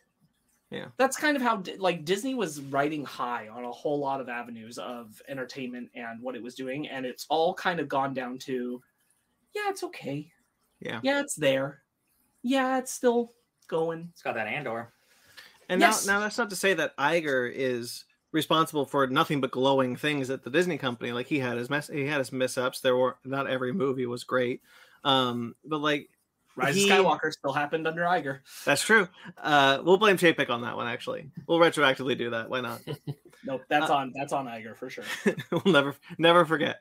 Um, and and Chapek was the one who wanted to do the um, the premiere system on Disney Plus, the same day theater and thirty dollar uh, tier like that, and which has not been implemented since that first year. Um, that was a horrible idea, and it really and it, not as bad as what HBO Max ended up doing on, under AT and T with their set day and date thing, but like that still ruined a lot of relationships for the creators of those films. Yeah, yeah. And like Yeah. for for news generally come like doesn't come out on weekends like this. Mhm. Like generally, like when something like this, we will hear about it on Monday morning. So like whatever something happened where whether it was a business meeting, that it was it was a conference call, it was just somebody got something happened where you're out of company tonight, my man. Something Something like news does not drop on Sunday at eight o'clock like this Sure. unless something really got- bad happened. it Yeah. got built up to. Yeah. But also Bob Chapek probably shit the bed. yeah there's something that like the, the, the switch was was the, the candle was was on and it's like then it- it's, it's crazy i can't it's According to the article I read, the quarterly earnings were much much lower. A company a company low, um, certainly uh, for a certain amount of time. I forgot I forgot what. Uh, that was Chapek's thing. Apparently, the board has been begging Iger to come back for the better part of a year. Iger himself in September said, "I don't miss, I don't miss my job. I'm happy being retired. I'm good." So, like, what, what did uh, what did Chapek do to make this happen so quickly? and how big was that paycheck for Iger? Yes, 'Cause that's a retired man who already worked at Disney for how many years? fifteen like- years. Bob, I cannot tell you how bad we need you. How many zeros? How many zeros? Just tell me. To be honest, to be honest, who knows? Because like Iger is one of those people who can be like, money doesn't mean anything to me. Oh my god, he's like Davos. like, like Sullivan. Davos. Like they they, they I'll give fix him your something company else. for free. Somebody's somebody's getting an arranged marriage out of Yeah, this yeah. one. Oh yeah, yeah. That's right. um, I, I cannot say honestly. I don't know much about the about the corporation side, obviously, but I will definitely say because I was only able to go to Disneyland this past Thursday because a very good friend of mine gifted me a comp ticket. it was tr- and that and that was awesome and i even when i went because i obviously wasn't going to buy pay for lightning lane i wasn't going to pay for for genie plus. I'm like at this point i'm just going to go and have as much fun as i humanly possibly can which i did thankfully. But the entire time i was there and even my friend blondie she met up with us later in the day. We were just ta- con- constantly complaining about chapek and all the stuff that he's doing to the parks. And i'm most this is mostly about us the parks. Um and just like all the the um like the genie plus all how expensive it is. And even that same day people were trying to buy new magic keys for disneyland and they couldn't because bots got them or uh, no I'm might be crossing i might be crossing streams with the taylor swift stuff but those those keys sold out and even then when people were trying who were, who were waiting to You're, you renew their are, you are, real quickly, you are. The Taylor Swift thing had a Yeah. serious bot problem that the government is looking into, um, Ticketmaster's mon- monopoly, to see if they should break it up. You're right. You're right. Um, but anyway, but anyways, going to the Magic Key thing, people were still mad because they wanted to buy ma- people who never owned Magic Keys, i.e., people like me. If I wanted to get a Magic Key, good luck, because I probably wasn't going to be able to get one because the servers were super full and they crashed. I uh, I talked with uh, Jeremy over from Comic Madness about this, uh, and I said that Magic Key passes are the new San Diego Comic Con badges, Mm. um, and that's how they're going to be handled, going, at, at least under Bob Chapek. And maybe it won't be that way now. Yeah. God, I would, I would, I would love if in the next few months Iger went, we're going back to the annual pass program. Reverse. Just back up. hardcore badges back on that Back up. because the thing that always gets me is a lot of these bad changes that have happened. A lot of them have happened to Disneyland specifically. They're not Mhm. happening at Disney World. Disney World still has annual passes. Disney World Mhm. still. So they changed the uh, attendance policy required for their cast members. Uh, I, I think I might have mentioned it that they ch- that they changed it, which is which is a huge deal. It hadn't been changed in forever, um, and it it significantly harsher it only changed at Disneyland. It did not change at Disney World. Didn't change at any of the other parks. This was a punishment system put in only at Disneyland. Um, it is bad, and let me tell you, I would not be surprised. It could be uh, any uh, other people, but it wouldn't shock me if Josh D'Amaro is the person they're looking at to be Chapek's replacement. Josh D'Amaro is the current head of the parks, has Chapek's old old job. Mhm. Um, Josh D'Amaro has basically run this whole time in the Chapek dynasty, usually coming out with a message not long after Chapek's to kind of like fix it. Like Hmm. what Brandon was referring to with the like, I would never talk to you that kind of way, kind of doing a similar thing of like usually handling the cleanup. Josh D'Amaro famously making more of the appearances at D23 because Chapek couldn't show up to face the fans. Mm. I wonder why. Interesting. So it wouldn't surprise me if D'Amaro is the the future CEO. Um, What I- it could be somebody else, but it wouldn't shock me because he's kind of been Chapek's cleanup guy. Yeah, but one thing I do want to add just really quickly, like the, right before we recorded and this news came up on our text thread, I showed Fanny and she instantly said, maybe I will renew my magic key because she already has one and her renewal date's coming up. And now that Iger is coming is is coming back in, is coming back in, she's now probably seriously thinking about fixing it because at this point in time, Iger can't do any worse than what Chapek is doing. Yeah, that's true. I think I don't know. Iger. Go. Oh, sorry, real quick. I don't know how much you guys know about like the Genie Plus system, but they just recently in this last month changed it so that um, it's no longer just a like not not the individual rides, but like the overall thing that it's supposed to be. It's no longer a set price. It now varies by the popularity of the day. That's Even- shitty. Oh my god. That's so I, I. I think Iger. But here's the thing: all billionaires suck. If you're a billionaire, you suck, and just inherently. I'm sorry. No. Um, Iger was not a bad CEO for Disney. He made Disney what it is. Like, He's- frankly, Disney was not where Disney is now. It was not 15 years ago. Look, being critical of him, it's not so much that like Iger loved to take care of the fans or didn't love to make money. Iger just knew how to what the benefit was of cutting costs or giving a little to the fans in order for longevity and encourage spending on a good relationship. Yeah. He knew how to cultivate a relationship that was long lasting with the fans. Bob Iger is in many ways responsible for creating a a whole generation of Disney fans there who felt like Disney catered to them. Mm-hmm. Yes. And by fostering that relationship through the decisions he would make, he would maybe like pull back on things because again, like fundamentally when Disney Plus was coming out, all of us were stunned by the price that it was starting at because Iger knew If you start them in low like that, They'll they'll, stay. stay. with you. Yeah. If you bring them in low, they'll stay with you. You'll get more people.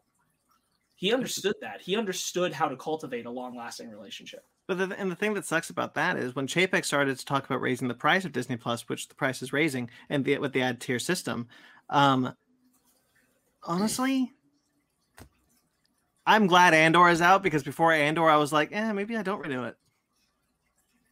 Maybe I wait till the next Marvel thing. Like that was the kind of thing. Well, that's every three months. Well, I know, but like you know, maybe I take because people were talking about people did this with Netflix back in the day. I don't know how many people still do this, but like people used to do with Netflix. they would cancel the Netflix subscription, kind of watch what's going on, watch what, see what's see what show they might be interested in, and when that show drops, go buy Netflix, watch the show, cancel Netflix. Like I thought maybe you know maybe I start doing that with Disney Plus. I'm not making a lot of money right now. There's really not that much on Disney Plus that I'm really that interested in right now. Then Andor came out. I'm like, well, okay, I'm gonna, I'll keep you. Yeah. you brought me back in.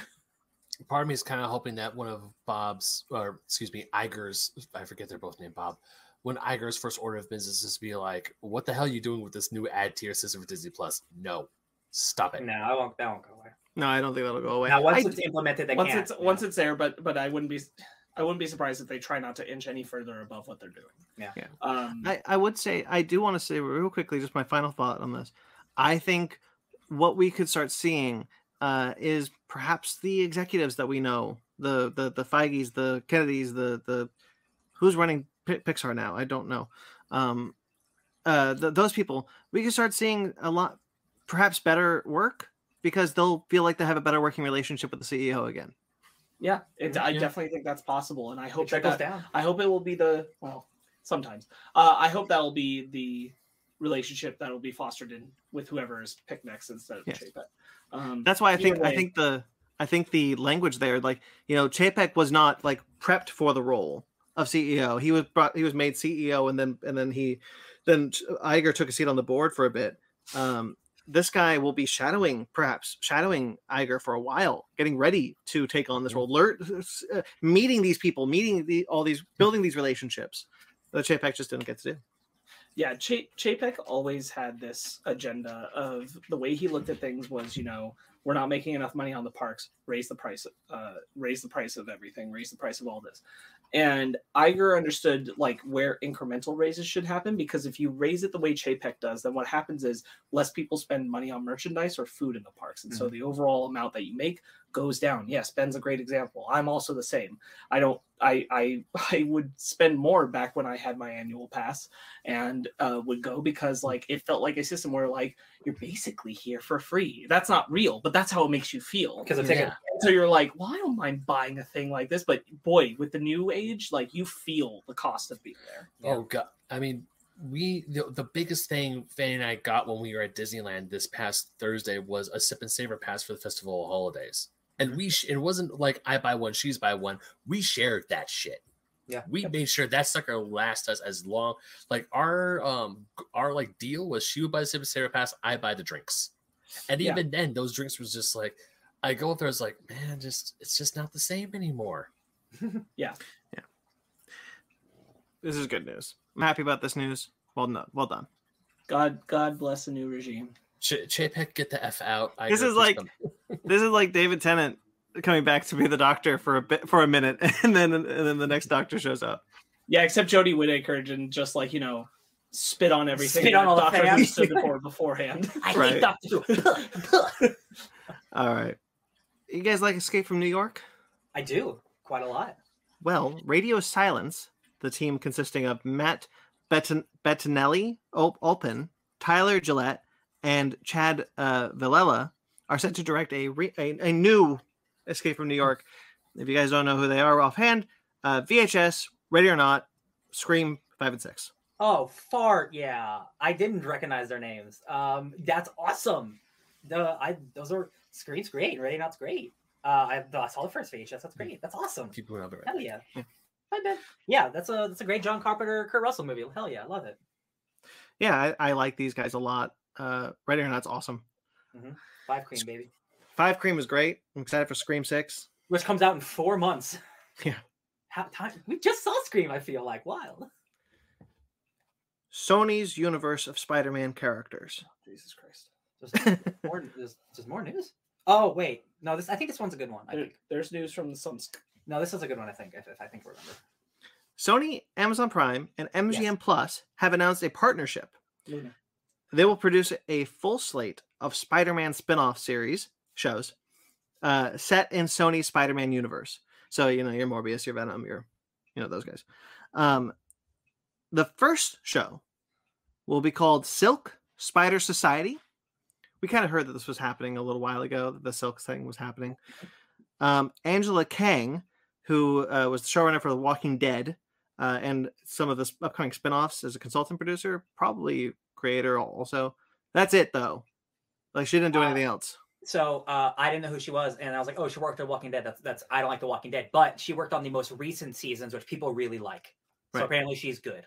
And she has been on the series since its beginning, which I found Oh. out she was uh she wasn't the showrunner, but she was like a producer and she wrote many episodes and she's been on it for since 2011. Cool.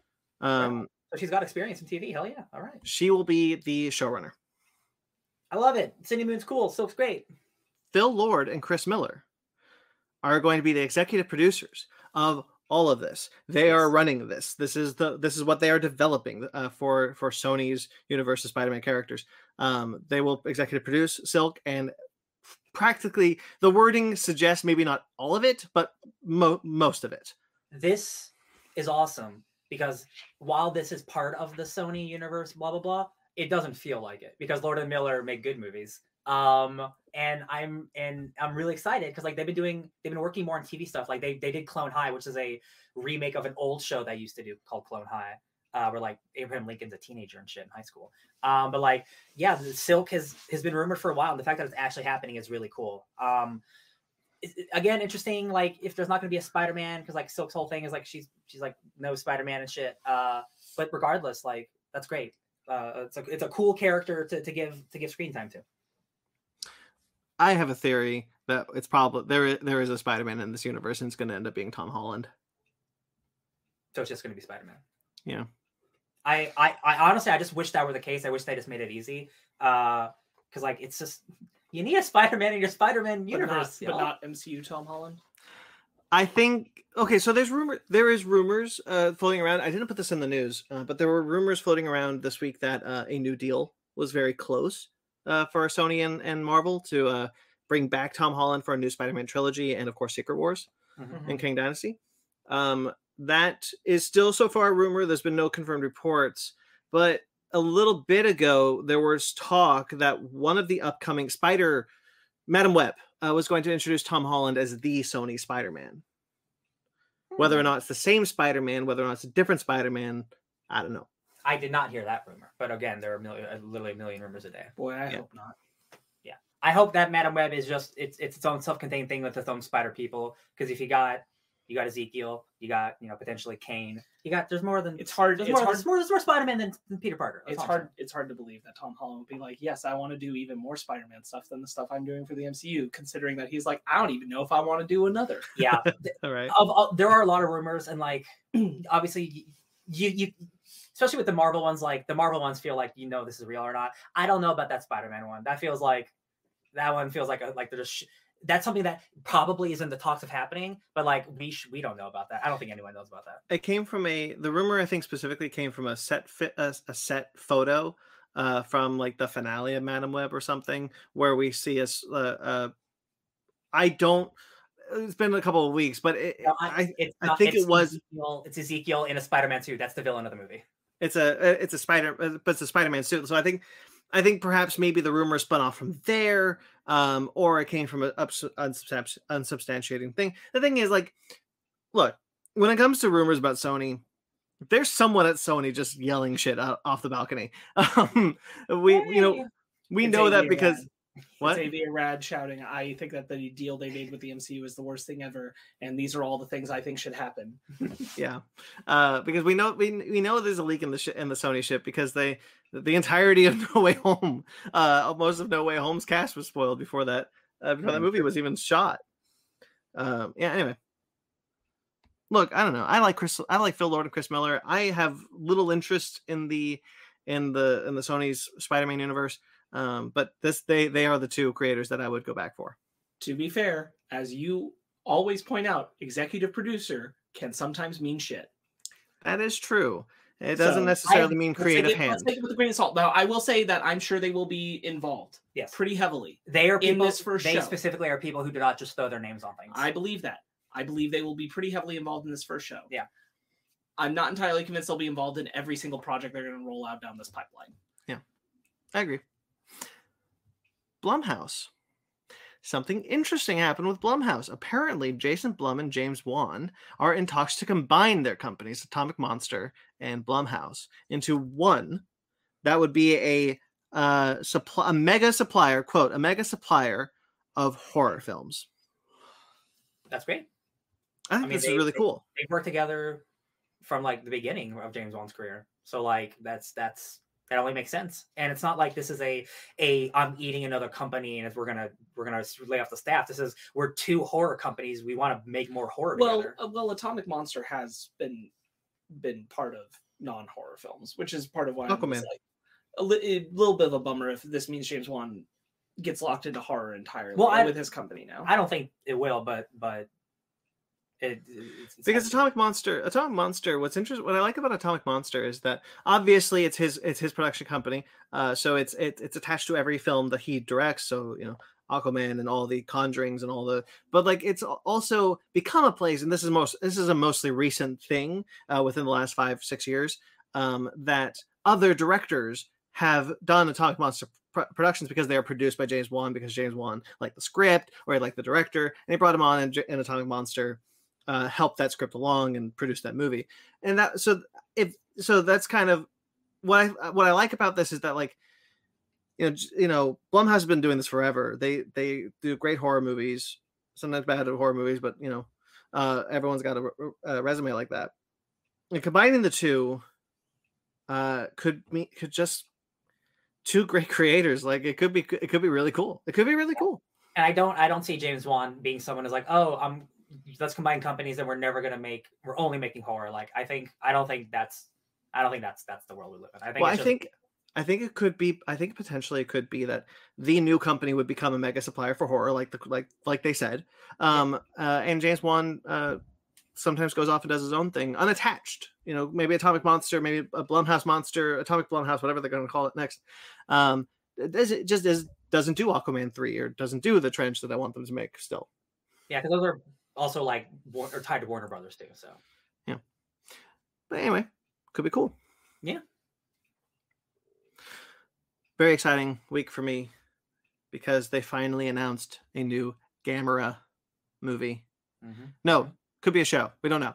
We don't know what it is. It is a new Gamera project. Gamera, uh, as uh, if you guys recall, audience members recall, um, I w- recently watched a bunch of Gamera movies, four, five Gamera movies.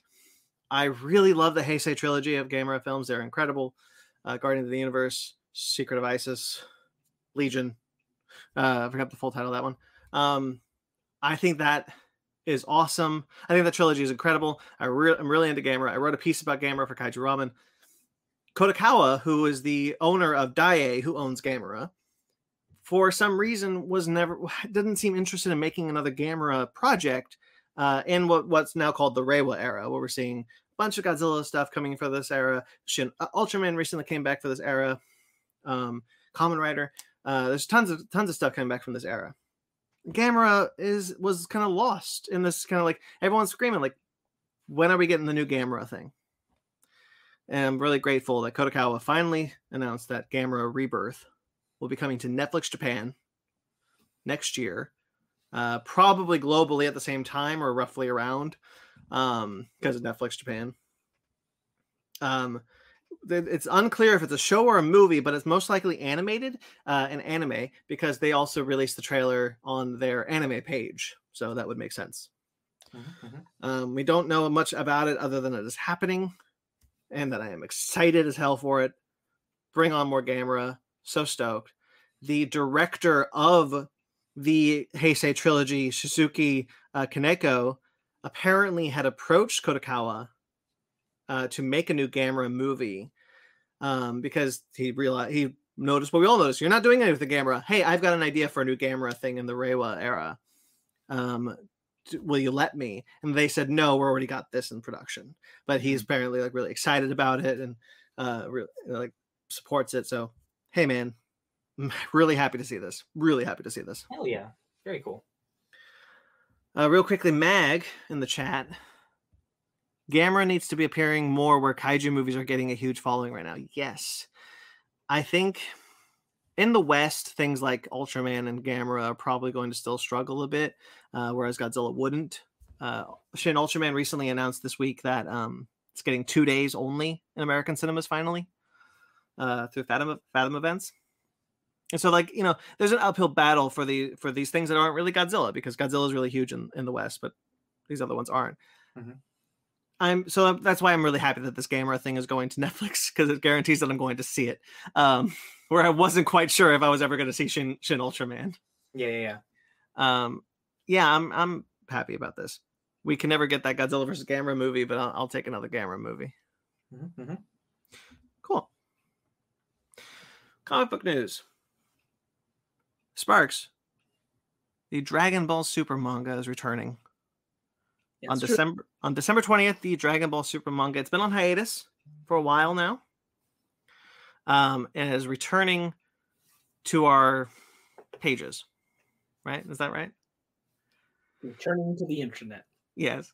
Um, it's going to be a prequel to Dragon Ball Super Superhero leading up to the event. So we are skipping a bit of time uh, to kind of get, get us closer to the events of that movie.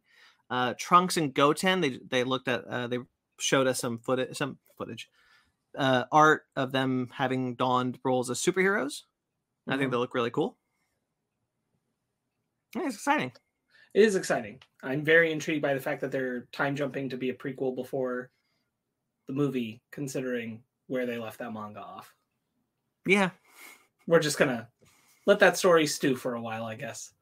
Well, what's interesting is like it, it does. The people were saying, "Oh, this confirms that what they were doing on Beerus's planet was was training for Black Frieza," and everyone and, and I'm like, "That's three years. That's three years. Lot Black. Frieza just disappeared for three years." Sure. Anyway, That's a lot of time to kill a lot of people. yes, it's true. Um, yeah, cool. I'm really excited about it as I, I recently got caught up. So cool. DC Comics has a, had a big news week this week. Um, a line-wide multi uh, multi-event narrative called Dawn of DC will start next year.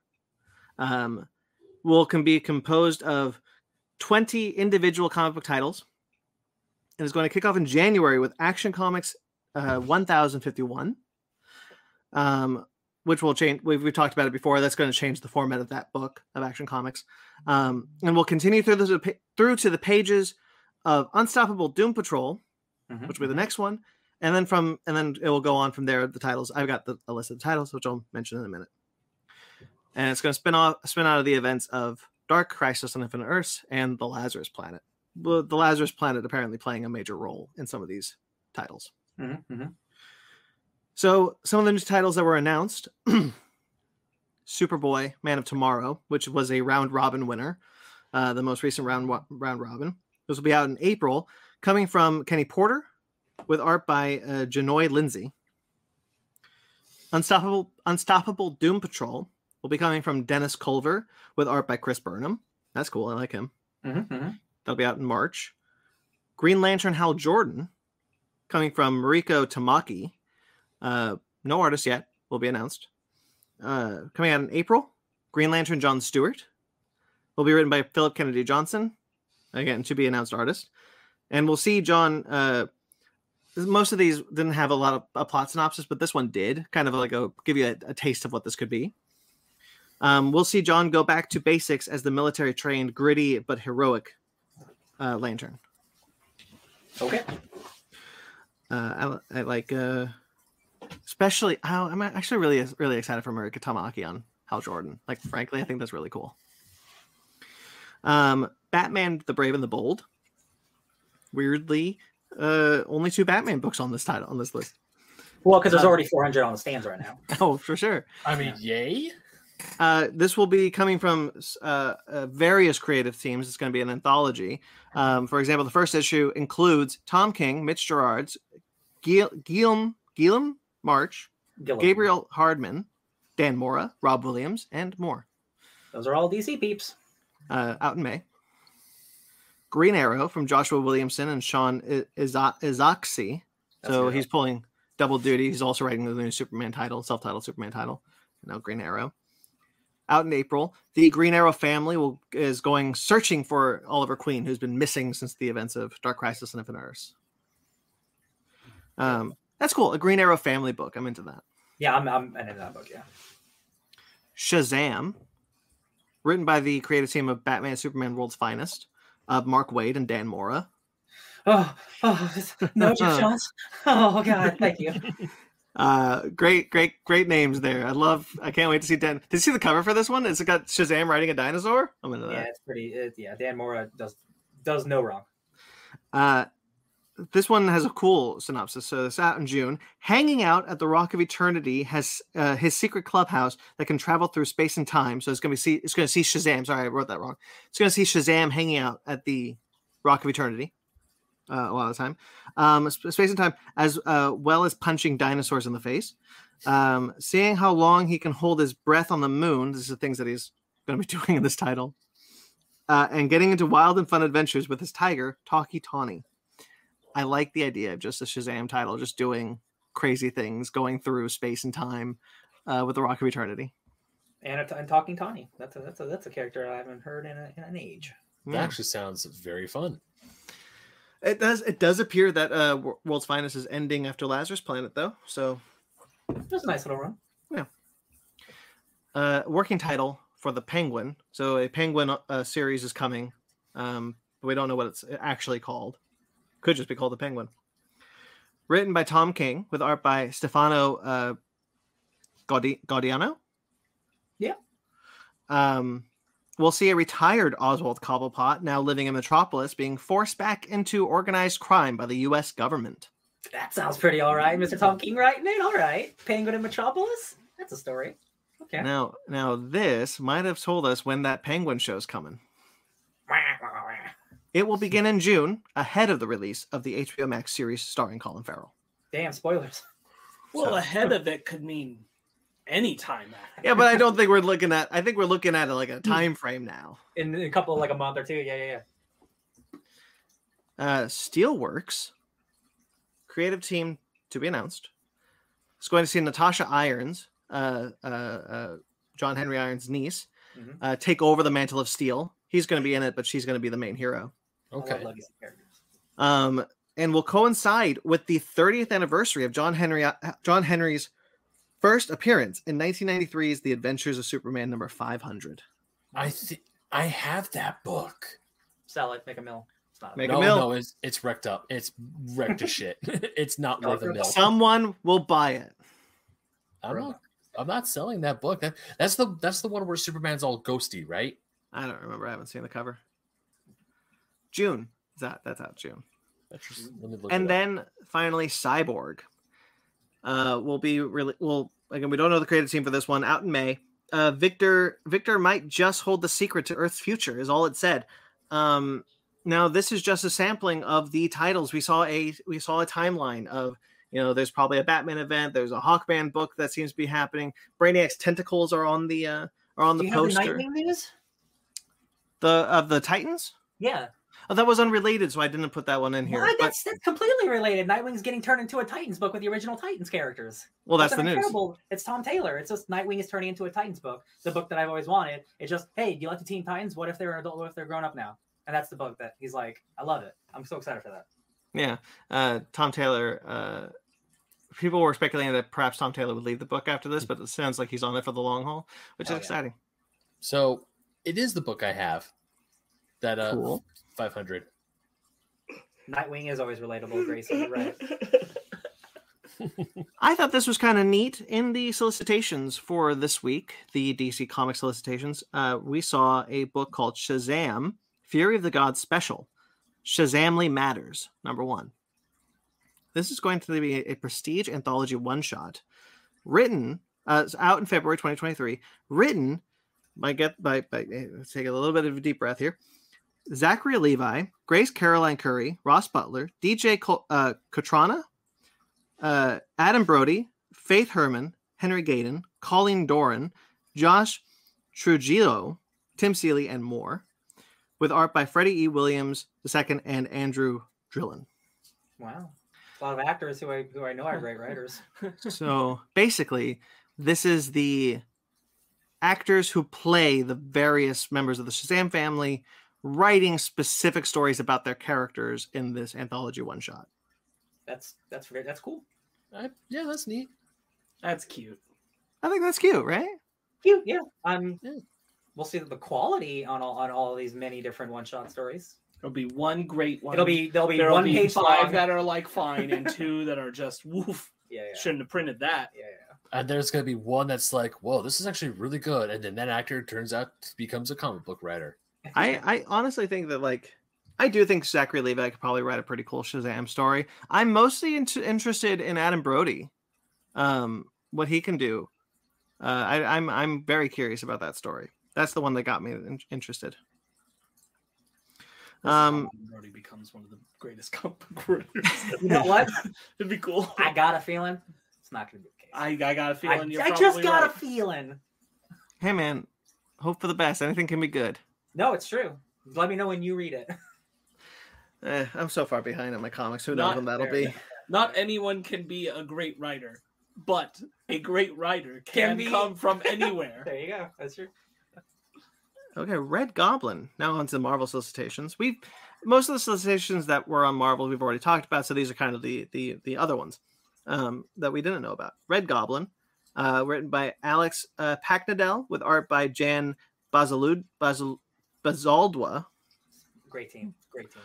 Uh, February 2023, Normie Osborn uh, gets a symbiote and becomes the new Red Goblin, spinning out of the pages of Venom. Yeah. So, um, yeah. Um, so none of y'all have read Venom since Donny Cates' run ended, and y'all need to correct yourselves because it's Ram V and Al Ewing. Uh, and that book's incredible. Uh, I will not say it's it's better than the Venom run because they're doing very different things, but this Venom run is the most insane, cosmic, like trippy Venom book you'll ever read, and it's and it's and I loved it, and they introduced so many cool things. And yeah, uh, Norman Osborn's son, Harry Osborn, also has a son named Normie. And Normie doesn't want to be a bad guy. That's a terrible name. Hey. If you didn't want him to be a bad guy, you shouldn't have named him Norman. Listen, legacy characters got problems, all right? That's a mistake. Absolutely. You think you'd learn. Uh, call him, call him Buster or something. Who knows? Uh, no, but yeah, Normie's little kid. He's gonna be the Red Goblin. name him Peter. Name him Peter. Oh, that would be that would piss. Oh my god, that would just uh, Norman off so much. Yeah. His grandson's name is Peter Parker. Yeah, yeah. This is a cute idea. Honestly, the creative team excites me more than the story itself. Uh, both the writer and artist are exceptional. So uh, I'll Marvel Unlimited probably. I Am Iron Man will be out in March. It's going to be a five issue miniseries written by Mer- Murewa Ayodele with art by Dotun Akande. This is going to be a celebration of Tony Stark's 60th anniversary by highlighting untold fights from across the character's iconic eras. Yeah, so this very much sounds like um, Spider-Man life story, Fantastic Four life story, but it's but it's Tony Stark's version. Um, and I am I'm over the moon about this because the solicitation uh, you don't have to read the whole thing, but the whole thing not once does it say he's a playboy philanthropist egomaniac like this shit that we need to get away from the Robert Downey Jr. Tony Stark. We need to get away from that shit. Um, and it's just all about, yeah, here's a bunch of shit that you guys you didn't see happen in his life. And we're not going to mention any about like, oh, he's gone downhill. It's the worst day of his life. And I'm like, can we please not do that trope, which is the new Gerry Duggan run? What if Ty- what if Iron Man uh, hit rock bottom? I'm like, wow, that's every Iron Man story. So I am thrilled for this. This is a celebration of Iron Man. You know, the dude's an alcoholic. Let him rest, please. Let him rest. I'm so excited for this. Cosmic Ghost Rider uh, is getting a new ongoing series from Stephanie Phillips with art by Juan Cabal. Woo! Wonka going to be going to be out in March. Um, I will read the synopsis here. It's it's quick. In a far-flung corner of deep space, Frank Castle has eked out a, a quiet existence, and his days as cosmic ghost rider are finally behind him. But across the universe, a vicious bounty hunter is leaving a trail of bodies in his wake, and his name is Cosmic Ghost Rider. This is another Ghost Rider. When Frank's peaceful existence is shattered, he must suit up once more and face his, his most savage enemy yet. This is Himself. old man, old man Logan, Cosmic Ghost Rider. Mhm. That sounds awesome. I'm into this. Also, Stephanie Phillips, uh, who I mostly know from DC stuff, jumping over to the Marvel train. That makes me happy. Yeah, I think this is really cool. Yeah, I thought I this like Cos- character wasn't going to show up for a while, so it's nice that that it's keeping around. Yeah, I like Cosmic Ghost Rider. Excuse me. Star Wars Sana Starros, a new five issue miniseries coming in February 2023 with Justina Ireland and Pere Perez. Pere Perez? Pere Perez. Hooray. It's there's no the solicitation doesn't really say much. It is a miniseries based on Sana Starros, uh, who is a fan favorite Star Wars character. Uh, when she first showed up, we all thought she was Santa Solo. Oh, okay. From Yeah, she's the one. She's the one who knew Han Solo and Han Solo's uh, Mhm. not not wife. Got it. Yeah. Got it. Okay, that's cool. That's a that's cool. that's all the comic book news. Let's go into trailers. Why does my car sound like a gun? That was weird. I thought chainsaw. car. This is also a place for trailers. You should bring in your motorhome to this trailer park. There you go. Legion of Superheroes, the latest in the current universe of DC animated films. I'm, I would say probably the only like real Legion of Superheroes fan, which is not like, not something to be proud of because like even I haven't read Legion book in like five years. But like this didn't do it for me to be honest. If Superman wasn't as involved, like I don't know, I don't know. I need more. mm, I don't know. Maybe. It kind of reminded me of the Justice League Unlimited um, episodes where Supergirl joins the Legion. Yeah. So Oh yeah, I forgot about that. I mean, it looks good. I mean, I'm, I, I, I might watch this. I haven't watched any of the other ones on HBO Max yet, but I mean, I'm actually kind of dig the animation. I kind of like it, but them other than that, yeah, other than that, I don't have anything negative or bad to say about it. It's just like cool. It's Legion of Superheroes. I'm also not a big fan of Legion of Superheroes, so I know I've, we've read some good Legion books, but other than that, it's just like that's cool. I don't think we have. I don't Um, think I. I know I've never picked the Legion book, and I'm the only person who would. You know what? We I did got do a book- I got Legion three book. books over there. I can pick. We did do a Legion book. Sparks picked a Legion Oh. book. No, I picked the Legion. The You Legion, the Geoff Johns, Gary Frank one. So I Yeah. was the person who picked it. That's right. That's right. Um, I'm the only one caught up with this universe. Um, That's not true. I just said I watched them all. I Oh, watched you- the, the the Superman one and the Batman ones and the World War II one. I've we, I've talked about them on the air. is- did you? You haven't seen Green Lantern yet, right? Oh, I forgot that even came out. Then I'm not Yeah. caught up. Um, I I really like the animation style. I did offer uh, behind the scenes. I did offer to take this one out um, because I think I probably I I figured I was the only one who had anything nice to say. Um, I if this didn't team up Jensen Ackles and Darren Criss as Batman and Superman for the first time in this universe, I'd be less interested. And that's really weird to say because this is supposed to be about the Legion. And I bet I- they're not in it that much either. To be honest. Yeah, I think what we're seeing is probably the most the majority of what they're doing. It's cool to see them together finally. Um, I'm happy about that. I like the two voice actors as Batman and Superman. I just don't. I don't know. I think this universe kind of sped up too fast. I think now that we're at we're at Supergirl and the formed Justice League and the Legion of Superheroes, um, I'm kind of like I don't know. Did we could shouldn't we, shouldn't we taking our time a bit? I, I But don't- when- yeah. Wouldn't you say like we don't need to introduce everything all over again, again and again and again in the animated forms that we can just like tell stories Yeah, that's fair. and be filling out the universe? but it's just it was just weird it's still weird to me and it was weird watching green lantern that we went from superman origin early batman justice society uh other world other world and then justice league now the justice league is here and we're doing it and there, there's nothing wrong with that i guess i, I know what You you're get like a. Justice League movie. yeah I, I don't know i just I, just like didn't the I like the animation. I'm happy with the voice cast. I I will watch it because I've watched them all and I'm into this universe. I like it. I'm happy with it.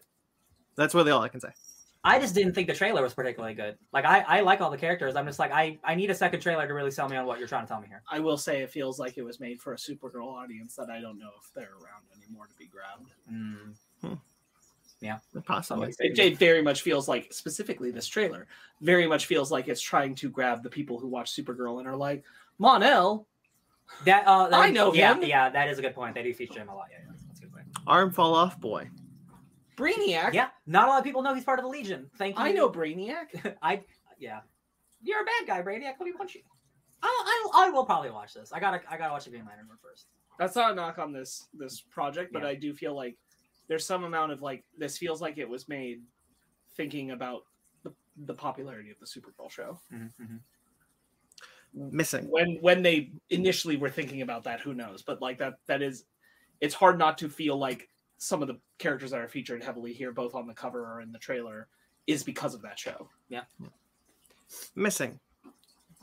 Uh what what did we miss? No, the movie is called Missing. No, it's called Legion of Superheroes. What are we searching for here? I'm confused. All right, so this is the sequel to Searching, uh, which is a movie I really, really like. John Cho. Um, this is the um, for those of you who don't know, this is the. Uh, it's all on a screen. It's all on a computer screen, and John Cho is going through videos and and tabs and things, and that's how the story is told. Um, I I thought Searching was exceptional, quite frankly. Like I really like that movie. Um, I wasn't crazy about like going into it. I didn't like the gimmick of it. I've seen it before, and it, I've seen it poorly most of the time. But going into searching, I was pleasantly surprised that it's very interesting and very and very cool, and I really like John Cho's performance. So finding out they're doing it again with missing, I'm very excited. Uh, I really like what we're what we're seeing here. I have no reason to think this won't be just as good. I, I like Storm Reid's role. I like what we're seeing with her. The fact that her mom could be could have been kidnapped, but also maybe she's like this uh, uh, uh, uh, uh, double life has this double life that Storm that Storm Reid's character didn't know about. Very cool. I'm I'm into this. I, I really want to see this. If you haven't seen Searching, highly recommend. Uh, check out Missing when it comes out. I think knowing that searching is a good movie gives me more faith in this. Just because like just like the format of like can they can they get this right and they can. Uh, I think this is a good trailer. I wish they didn't show me so much of the stuff you were just talking about. I wish I Mhm. didn't know going into it that the mom might be in on it. Yeah, it was honestly, because like now Mhm. I know going into it that there might be more than than the mom's missing. You you literally you showed me so much extra stuff that I think would have been more surprising if I saw it in the movie, Mhm. That's a which is point, yeah. probably a good sign for the, how good the movie will be. But like you didn't need to sell me on on whole movie. the whole movie. Yeah. Like just the You had fact that me the at- boyfriend at- you had me at her mom is the one who's gone and she's uh like contacting the guy in the country to like go check thing out things out and you could have ended the trailer Yeah, there. before once we start would've- getting to I the would've been parent interested. stuff Yeah. near the end, where I'm like, a little too much. yeah little Like- too much. even if like the, the part where like they say oh the boyfriend might be in on it because the boyfriend's ha- went under other names it's like okay now you that, that was essentially my hook that was like okay now you got me now i'm curious but then you bring the whole mom into it it's like oh you did reveal too much Spike from X Men Three. Oh yeah. Uh, inside. Yeah, Willem Dafoe. Yeah, get messed up inside a place you tried to rob. yeah i'm ready to watch him slowly go insane That's he's so good at. He's really good at slowly going insane. It's one of his best features. one of his his highest quality performances is Yeah. him just slowly unraveling I think this is an awesome idea. An art an art robber gets locked into the place that he's robbing, and like I guess the person's just not there for weeks potentially, and he just goes mad, uh, talking to pigeons, or doing weird culty shit on the wall. Like maybe there's a crazy shit happening in the house too. He doesn't know about. Like i always thought if there was a fire i wouldn't save my family eventually your sister will die it's but art is forever Oh, art is forever. yeah, really sick shit, and I'm like, I'm ready. Uh, this is gonna be a, a, a gross one, I think. Like he's gonna go some some in depth places. I'm I'm excited for it. he's gonna eat tropical fish to stay alive Yeah, yeah, yeah. Senior. Oh, you didn't. How, how do you feel about it? I have nothing to say about this. Interesting. that's why he didn't want to Oh, this was the one of them. Got it. Got it. Got it. Okay. I I like Willem Dafoe. This It's looks like this looks like Willem Dafoe acting. That's really all I got. Sure. Senior. Yes, this looks like y'all want to cry yeah, like hey, uh, yeah, documentary about about the the junior and the senior. Uh, probably gonna go into some real life shit because that's a really uh real sad childhood he had at we all points. we all know what it's like to think about dads. Yeah, yeah. All of us now thinking about them in a past tense. So Yeah, yeah. It will be a uh, I think very emotional, captivating experience. Yeah. Um, Netflix. Yeah, I believe it's a Netflix documentary. Mm-hmm. Um, I originally didn't put this one on here, uh, not because I didn't think it was looked interesting. I just didn't think it was in our wheelhouse to talk about. But I, well, I'm happy you did. You you insisted. I figure Um, I figure if we can talk about a trailer about um, which we rightly should have, about uh, uh, Sidney Poitier documentary. Documentary. We can talk about this one too. Yeah, Um, I'm excited for this. I watched the trailer earlier this morning and I thought this looked really great. I think I love this documentary format. I really like that Robert Downey Jr. in the documentary is asking his dad how to direct the documentary. um, I thought that I thought that's cute. I I didn't know a lot of that stuff about his dad, and I, I'm I'm really in, I'm really interested in this. I think there's a lot to learn here. I think the main reason why I felt like it should be in our wheelhouse is uh, much the same way as, as Poitier. Not that uh, he's not an interesting man or anything, but like it's it's about the influence on film and that culture and how that feeds back on them. Mhm. And that's what Poitier is about. That's what this is about as well. It's about how this family has both given to and fed off of a culture based around film. And we're all entrenched in that. We are connected to the concept of celebrity of both of these gentlemen. So Mhm. watching this notion of how that's played out between them uh, in the way that he is emotionally deciding to tackle it through the art of film, I think is going to be really interesting and engaging. Yeah, yeah. I really want to rewatch Chaplin. It's a good movie. That's a good movie. Magic Mike's Last Dance. Let's The Last dance. Let's dance. Uh, I, I- I was not prepared for how much um, Salma Hayek. yes and uh, how much it was focused on those two. I, I thought this was going to be like the last hurrah of like the team of gentlemen I'm familiar with being around Channing Tatum. That that is, and this isn't even a negative. I hope they're in the movie Yeah. in some capacity Yeah. because like those two movies work not just because of Channing Tatum, Right. because of that whole crew, Joe Manganiello and that whole team. So like if they're not in this movie, I will be a little bummed out. But like, It's kind of like doing Pitch Perfect 3 with only Rebel Wilson and none of the rest of the cast. did that happen? I didn't see it. No, no, no. Okay, But I'm saying that's Yeah, what it would yeah. be like. Yeah. Um, I love the Magic Mike movies. I think they're hilarious. I think they're a great time. There's there's drama in it, but it's not the point of the movie. It's it's like we get over the drama, boys. We got to dance. We got a job to do. Um, and, St- and Steven Soderbergh is such a such a unique director where he can tackle literally any genre, any all types of genre. But like he still comes back to the to the stripper movies, and I'm like, God bless him. What I think is him. what I think is interesting about this is this idea of like something about what he's doing and how it's tied to Salma Hayek is like while we are focusing on male dancers and male strippers is being feminist about it. Like Yeah. like th- there's something about trying to reach out to like what the female gaze is and embracing of it, and that might be part of the reason why it's toned down on the rest of the male cast. Yeah. is to fully allow to focus on not just like how they feel about dancing, but how women feel about seeing them. Absolutely, yeah. And also, like, we are seeing a new group of dudes who I guess will be like, like the where are they in Paris, London? They're in London. London. Uh, will be like the new London crew. crew. So I, I, am sure we're gonna get a bunch of new great people. I just, I really want to see Joe Manganiello dance. I, that's all. That's all I'm saying. I just want to like let me pay money to see that. it would movie. it would be a shame not to see like I haven't even seen these A movies, reunion. but like I, I'm aware of that team and I'm like it would be a little weird to have this like last dance and it goes out without any of those I other bet they'll guys. if they'll they will show up in like a like a great cameo moment or I gotta do boot camp for these guys. yeah, I'll, I'll I'll I'll do that. Um, yeah, I just like this looks like a fun good time, and like Channing Tatum, he was a stripper. He is a good dancer. Like I, I like seeing that guy on screen. He's a great dancer. Yeah, I like seeing him do what he does best. Lost City uh, went out of their way to have a dance sequence with him and Sandra Bullock, where he's like a really good dancer. Of course, and it's like one of those things where like Sandra Bullock's great. Yeah. I'm sure she's danced a lot. You could tell, even though they must have rehearsed that a bunch of times, just how fluid and natural it was for him compared to her. Oh yeah, yeah. and like it works because her character's not supposed to be good at it. Mhm. But like, God, he's effortless. he's just like yeah, he's he's a born dancer. Elemental. Yeah, this is a cute teaser. I don't have Yeah. much to say.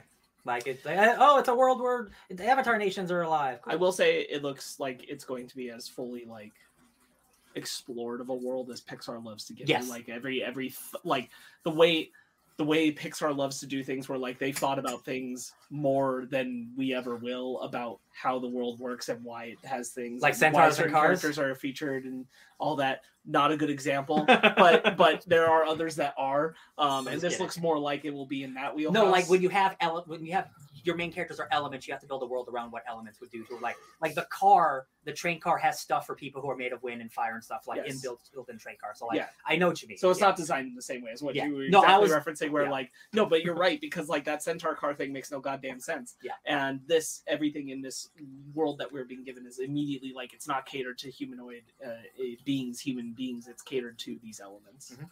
More Zootopia, less Onward. Yes, Yes, absolutely. Um, I know Zootopia is not a Pixar film, but but it, it but it, but you're right. world building. But though, you're right. I felt the same. I felt those same vibes I felt about Zootopia, where I'm like, they've really thought about like, okay, so if a giraffe gets on the same train that a, a bunny does, where does the giraffe's head go? yeah Um, and it's the same kind of thought. Mhm, mhm. yeah I, I like uh I, I like obviously the animation is good. Um, the train I noticed the second time I watched this that it's on water. Uh, it's a it's a train on water. I thought that was kind of neat. Uh, a little hint of like how they've perhaps thought about how this world inter- how things in this world interact with you know, different dominant species. Mhm, mhm. Puss in Boots: The Last Wish. Thank you, Spider Verse. This looks great. The animation Yeah. looks great. yeah, I think this looks fantastic. Um, Yeah. I'm, I really like the first movie. I'm really excited for this one. Um, I'm always kind of weary when we do these like lengthy distance from sequels uh, with with DreamWorks specifically because a lot of the time the creative team who originally worked on the first film doesn't come back for the next one.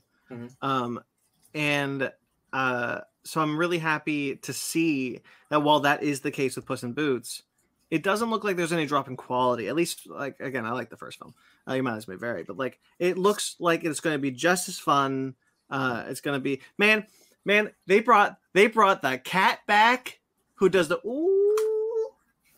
Oh, my heart sings for that cat returning in this movie. I'm I'm happy to see the cat. That cat was used too much in the original. Um, It's like one too many gags with the cat. Uh, I think the the more important thing to me is is that a the animations. I would watch this for the animation alone. Um, but but I think they're telling a a really interesting story with Puss. Um, I I'm super intrigued by the the idea of him like I, I genuinely don't know which way they'll decide to go with it. Like, will will he get his wish and, and get more lives, and so they can make more Puss in Boots material, or are they to let him like?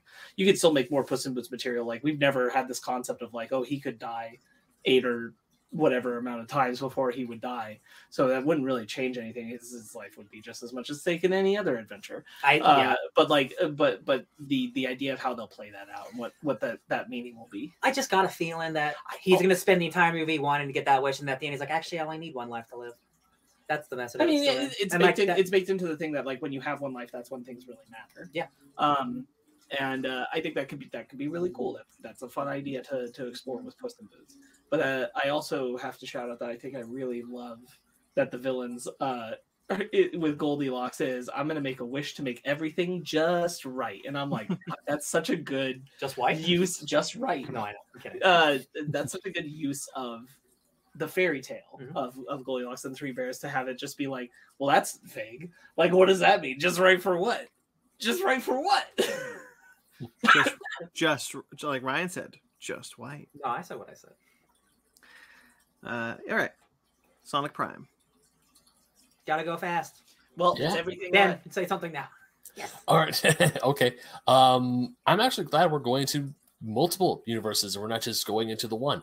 I'm actually very pleasantly surprised because when that second trailer dropped, I was like, are we only going to one? Okay, that's still kind of neat. But the fact that there's multiple of them and there's multiple like versions of them, it's like, you know what? Okay, that's actually more fun. I'm willing to, I like that idea more. Like, I still liked the first one, even if we were just in the one world where Eggman won, but that but even though like this council of Robotniks or Eggmen, and then Sonic has to go into constant other alternate universes to save his own, it's like that's actually a pretty neat. Um, that's a pretty neat concept, and I, what That was like a cancel of Eggman. For some reason, I immediately went to like the Koopa kids. And like Bowser has all those little Koopa kids, and I'm like, no, it's like Eggman and his little egg kids. But they're probably right. It's probably just a multiverse of Eggman. Yeah. Yeah. So I'm I I was, I mean, like the first, the teaser trailer, I was down. I love the animation. I think the animation was great. Uh, second trailer, I was still down because I'm like, okay, the alternate universe, cool. Haven't done that since the comics in a good long while. And then multiple alternate universes, like, okay, I'm in. I'm like bought and sold. Let's go. You know what the Council of Eggmen reminded me of? Super niche. Remember that Dexter's Laboratory movie where he meets his older selves at various moments in the time? Ego trip. Yeah, it reminded me of that. Oh, I don't, I don't think I ever saw that. It's crazy. I remember there's liking like there's like 32 year old buff Dexter, high, uh, high school teenager nerdy Dexter, uh, old man with a cane Dexter, and I'm just a brain in a jar Dexter. Yeah, the, the, the Council of Blanks has been a wonderful sci-fi trope since I know from the 70s and 80s from Fantastic Four, from the Council of Reeds and Dooms and stuff. So like everyone uses it. I love it. Council of Ricks. Mm-hmm. Council of Ricks. Council. Of Ricks. Sparks? Um, I would have said everything Ben said, so All right. um, I'm I excited. nothing- I'm I excited. I'm excited for a Sonic show. It's nice. Gotta go fast. I did really enjoy the Speed Force moment where Shadow shows up. Uh, that was pretty cool. That was a good. That was a good. Uh, Where your guns? uh, a good little hook to like, hey, Shadow. Remember, Shadow's in the show. I thought this was pretty good. Um, I want to see it. Shall we do our main topic? Dream dive.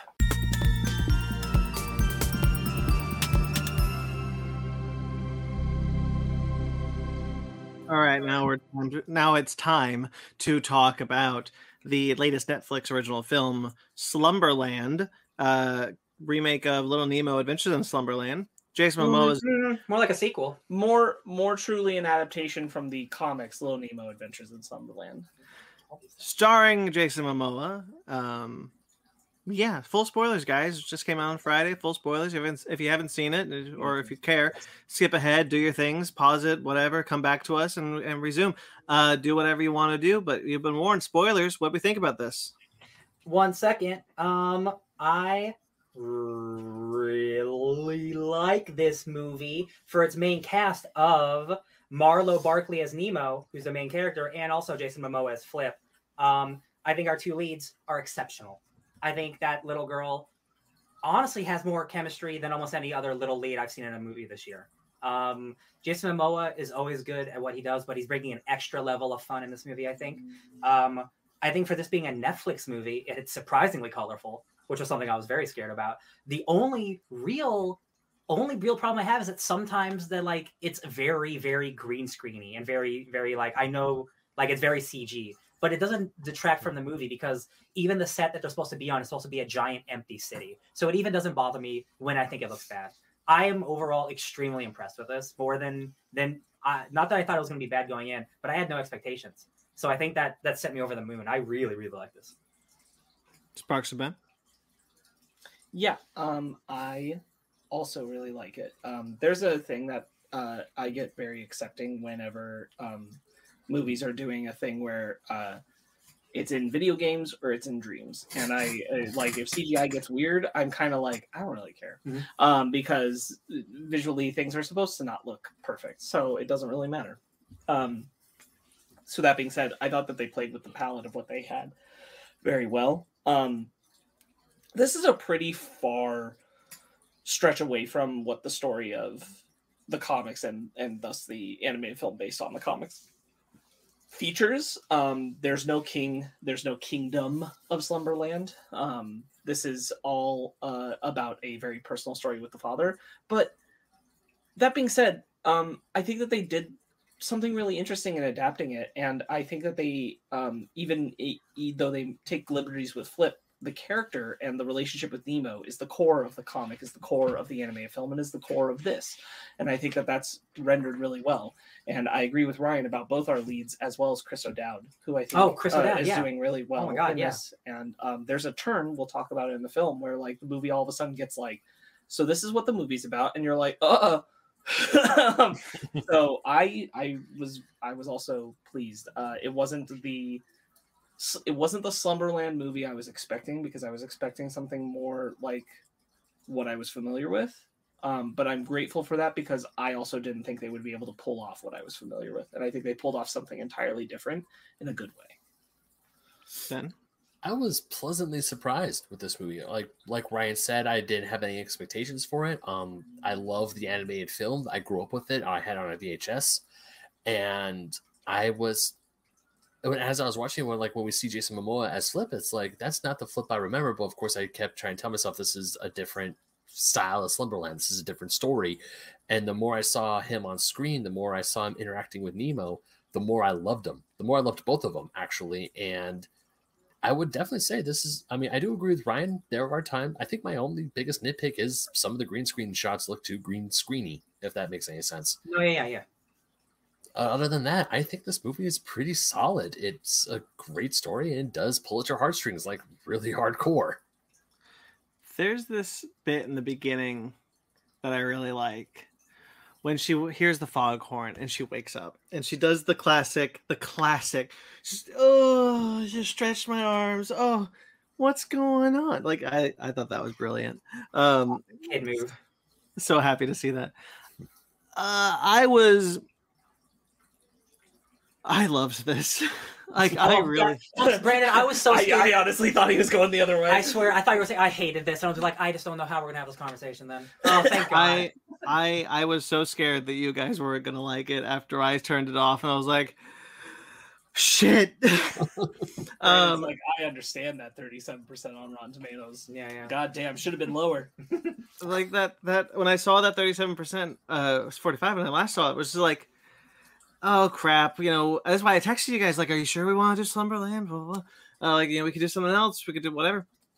But, you know, we were like, no, let's do Slumberland and and I was like, okay, I'll watch it. And uh um I don't think I've cried harder in a movie. Yeah, no, Like, it's period. it's definitely.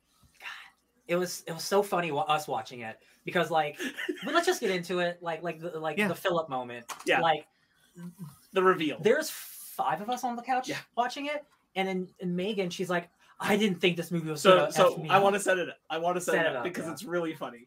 So, full credit to Megan. Um, so the scene starts, and it's this part where Philip, played by Chris O'Dowd, says, "I really want to show you something," and he That's goes to another room, and Megan says out loud, "I I now want to show you." This was your father's first doorknob, and it was so goddamn funny, and I laughed so hard, and then and we all laughed. It was funny, and then that same scene plays, and it plays all the way to the end, and took such a turn and a reveal, and then Megan's like, "I wasn't emotionally prepared for this movie," No, but that, that, that everybody's crying. that's exactly how I felt about this because I was watching this movie and like I've been I've been very honest about what's been going on with me, but like I was watching this movie and I got to that scene which they're watching the videotape and it's the reveal that he he's Flip and all these stories have been about him and like I started crying and I like while I was crying in the beginning too uh when when when Kyle Chandler dies when she has the dream of Kyle Chandler being taken by the nightmare like I, like I started crying then and then like I was holding it back. I was like, "Oh, okay, we're we got the sad part. Now we'll do the adventure." I needed days to mentally prepare myself for what this movie was going to do to me. My God, I I did not have the the the uh warning that I would pause this movie during that scene and be like, "I need to call my mom." it's it's so like it's a very emotional scene, but the line that that that cements it is Mhm. Is he never forgot about you. He told me stories about you every single night. He never, yeah, he And then moved he, on. Chris O'Dowd starts crying, and then I know all of us are just like, Jesus Christ! Oh my God. Hon- Full- full crying honestly, the. Wow. the second the second he pulls the second he pulls out the trunk and he opens the box and I see the jacket, I'm like, oh shit, no. No, Yeah, don't do this to me. Don't do this to me, movie. And he's playing it, and then he's telling about how he was Flip, and then it just like everything connected. I was just, I was like, oh my god, Chris, because the Well, whole what- movie. What I like, whole- what what what, what been- what I really like about that is that she figures it out. She's seeing him. She's like, "Flip." He's like, "Yeah, that's what he used to call me." Mhm. Like that. She didn't tell her. She figured it out. I was like, "Oh no, oh no." And the thing about Chris O'Dowd is, I, like when we first meet him, and he's talking, he's on the phone. I thought he was on a like like you see him in a suit, so you obviously think it's like okay, businessman. like hardcore businessman, like straight corporate guy. His cell phone And- rings in the beginning of- when we first see him at a funeral. He's at his own brother's funeral, and he's like, "No, he was lost at sea. No, like lost, lost. I'm at his funeral. I'm happy with my plan." And he puts his phone away. It's like it, it was a freaking telemarketer. yeah he's so he's so awkward and he doesn't know how to do any of this and they really set you up for like the trope of what kind of person he is. And slowly slowly are showing that like yes he's a little dull. Yes he's he's maybe not so good at this but he's trying. Mhm. he's always trying. Um and it only gets into grander and grander moments. And then there's the big the big leap into trying to open up about his history with her dad and, and why he is the way he is because his brother he thinks his brother basically abandoned him. Yeah. Um and that's just rough man. That is i did not expect that in this fun family movie. Well no no uh it's not that his brother so it is that his brother abandoned him. He felt that. Yeah. but then it was also that his dad would call uh her dad would call. And they have nothing to talk about. Oh no he would tell him all about his great life Yeah, and yeah. then and then he would have to tell him about His how dull he was. Yeah. And that hurt him so much that he just stopped answering the calls. Yeah. And let them go to voicemail and very then, sad. and then he was gone uh uh what a movie Yeah, uh, it's it that is like like like around the middle of the movie. So like the first half is like pretty whimsical, and I'm having a great time. Like the like the uh, if you're if somehow if you're watching this and you haven't seen the movie, you should watch it. But like sorry we ruined it no, yeah, yeah, like but you should know by now. He's at full spoilers ahead. Like they're going from dream to dream to to find these pearls to make a wish, so this girl can see her her her, her dead father. Right. Mhm. Uh, I'm cool with that plot. I love the plot. I didn't think the pearls were going to be real. Uh, Like sometimes dreams do come true. Like that is that is really nice. That is the one thing about this movie I really like. Where like everyone can have a happy ending actually. Um. Oh, and I had a point and I lost it, but boy, I still like this movie so much. the, the how whimsical it was in Oh yeah, opening. and it's just like we're going from like scene to scene of just like pure imagination in a completely different way. Like the dancing, the dancing butterflies or moths or whatever, gorgeous, beautiful. And then something completely different. It's a giant city dri- being driven by Emmett. Emmett, I'm in my truck, mommy. Like, love that kid.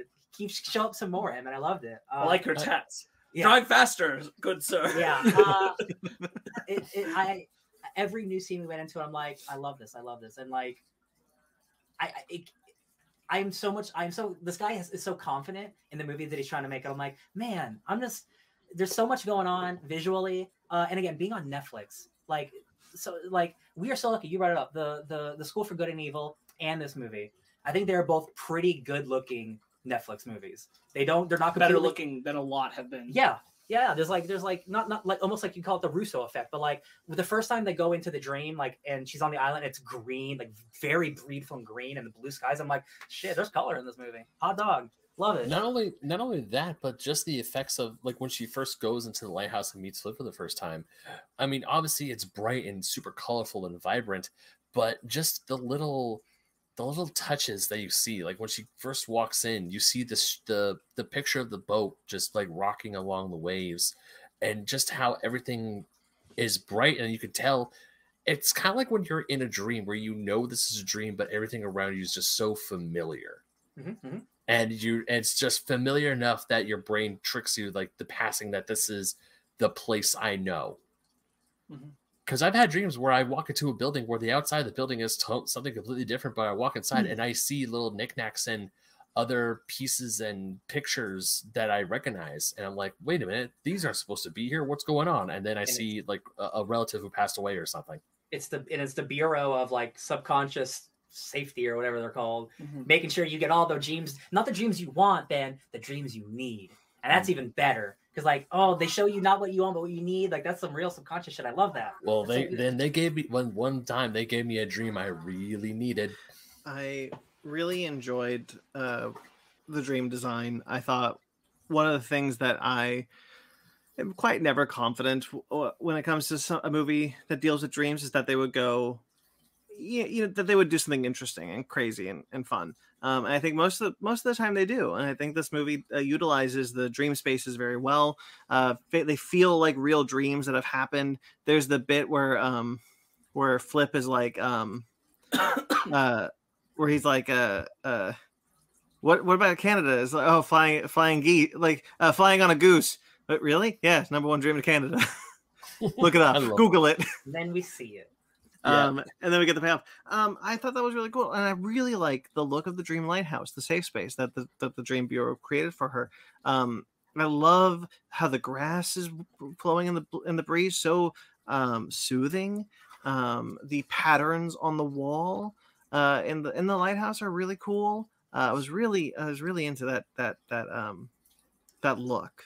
Um, almost like the TVA from Marvel. Uh, uh, this bureau has like a '70s aesthetic that I love. We're I, trapped Yeah. in it. I just trapped it, like they couldn't escape it. I love that. But they make like subtle decisions with how they'll aesthetically show something. Like there's a scene where she's watching walking down the hall. Agent Green is walking down the hall with Nemo, and if you look in the back, like the hall twists Yeah, I saw that. ever so slightly for like, but they don't draw a lot of attention Mm-hmm. to it. But like it remains in its warp dream logic Oh, yeah. for a lot of the things it does.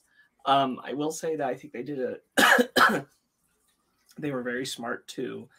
I think there's a fair amount of people who would potentially have a problem with the fact that like they're constantly returning to the same dreams but they have a line that directly reference like the, the best way to get a path to where they're going is to be able to travel through recurring dreams Mhm. so that they know where the doors are um, and so they're specifically tracking the doors of recurring dreams um, so that's why you know we're constantly returning to the same things rather than it, it getting so diverse and i think that helped them a lot because they were able to create very very fully realized ideas of what dreams can be without having to constantly and constantly refresh and renew them. Yeah, yeah, Yeah. Because they could have done something like they do in Multiverse of Madness, where like we're gonna go through 20 dimensions in 15 hmm. seconds, and I'm like, no, we got to actually spend time here and spend time here and spend time here, and I'm like, not that that's bad in Multiverse of Madness. Like, I just I'm glad they didn't they didn't rely on oh we're only going to two places in this entire movie. Like, no, we're jumping places. um, I have to shout out that I do think they captured very well in live action the most iconic imagery from the comics and the animated film, which is the bed. Oh, so good. Uh, bed coming to life and walking across the city. Um, it's it is the image that that comic is known for, and subsequently that anime film. Mhm. So the fact that they included it here, I thought was really great. That they realized it the way they did, I thought was really great. I know you said you really liked that. They don't explicitly say it, but Nemo, what is the dad? Yeah, there's an implication. It feels Yeah. like that Nemo is the father. Yeah, it's like all the stories from the past are stories he had, and this Right. is almost like a like a His- like a legacy sequel. Yes, uh, there is an implication that like once upon a time there was a kingdom of Slumberland, and all the stories of the comics all happened, and uh, Flip was his his brother Mhm. in this scenario. So like you can't one to one everything, but like there, there's it feels like there's a vibe that uh, the story you know from before is the story that happened before this movie, and you could you could say that that's true, sure. uh, which I think is nice. Yeah. there was um i really i really going back real quickly to some of the dream design. When we first see her nightmare of, of her dad dying um there's a sequence there's a sequence where she comes out of the light out of the lighthouse and this giant wave comes over her and crash and crashes the lighthouse. Um i really like that when we go back to the night the nightmare domain um the sea of nightmares it's that location again. We you see the the lighthouse is destroyed and uh the pier. So i i kind of i kind of liked doing i kind of like the implication being that nemo that all that nemo had been there before the familiarity that nemo had with that location it being the place where she saw her dad die well not really but like in in a dream in a nightmare space Yeah. i, I, I thought that was good Um, it very much. Uh, this is not very like shadowy. Our nightmares in in the comic and the anime film, not necessarily in the way they're done here. This is much more reminiscent to me. What it was reminding me of a lot is the James and the Giant Peach iteration Yeah. of the thing that kills the parents, which is the the like dark cloud rhinoceros. Mhm. This idea of Mhm. like the smoky, shadowy monster, like animal that has taken the parents away i think is is kind of an interesting especially for young children like concept of of creating what is essentially a nightmare. James and the giant peach is it's not directly a nightmare but it is essentially a nightmare Living Of- nightmare. of what took their parents away. And uh, i think that they do that effectively here with the, the octopus uh, that kill that kills The squid. the father. Stop it. Um there's a uh there's a there's a there's a bit where she's trying to sleep. She's too upset she can't sleep and uh, uh just to highlight just one of the lines i like where she and she decides to read the lot the lock picking book to it'll put her to sleep and she's like this is interesting it throws it to the was- throws it to the wall that was so love good. This that. movie, this movie is very funny. I think Yeah. both leads uh, are really good. Uh, th- again, that little that little girl, uh, Marla Barkley, like so talented, like so so many emotions in this movie Yes. for, for a little actor. Yeah. Um, I just I thought she carried the movie so well. And again, like Jason Momoa, he's always fun and everything he does, but like there's like it's cranked up even a little bit more. Where he's like, I'm kind of part wolf, maybe man, maybe. I goat think this. man." I think this is one of his best. I agree, yeah. I think this Mhm. is one of the best performances I've seen Jason Momoa give. And he, there's heart there too. Like you feel like I feel the heartbreak. He's created his own Beetlejuice, and good for him. Yeah, this definitely yeah. Beetlejuice vibes. I one of the things that I was I was kind of worried about with this movie as it went on is I I wouldn't have minded if that was the direction they wanted to go with the story, but I'm I'm I'm in hindsight happy they didn't do this. That Slumberland was a real place. Um, they didn't like she doesn't wake up and and everything had been a dream. We know that's real place because once she fle- once she frees Flip, Chris O'Dowd all of a sudden becomes basically a different person. Becomes a much more competent person. Um, that happens because of what she does in the dream. So I I did really like that they at the end of the movie they didn't try to like uh, total recall us. They're like, no, this is Slumberland was a real place that Yes, this I- journey happened. Yeah. I agree with that completely because that's an important part of like this the stories in the comics too. Is that that Slumberland is real. Like Yeah. where they go when they dream is real. That's a real kingdom. That's a real place.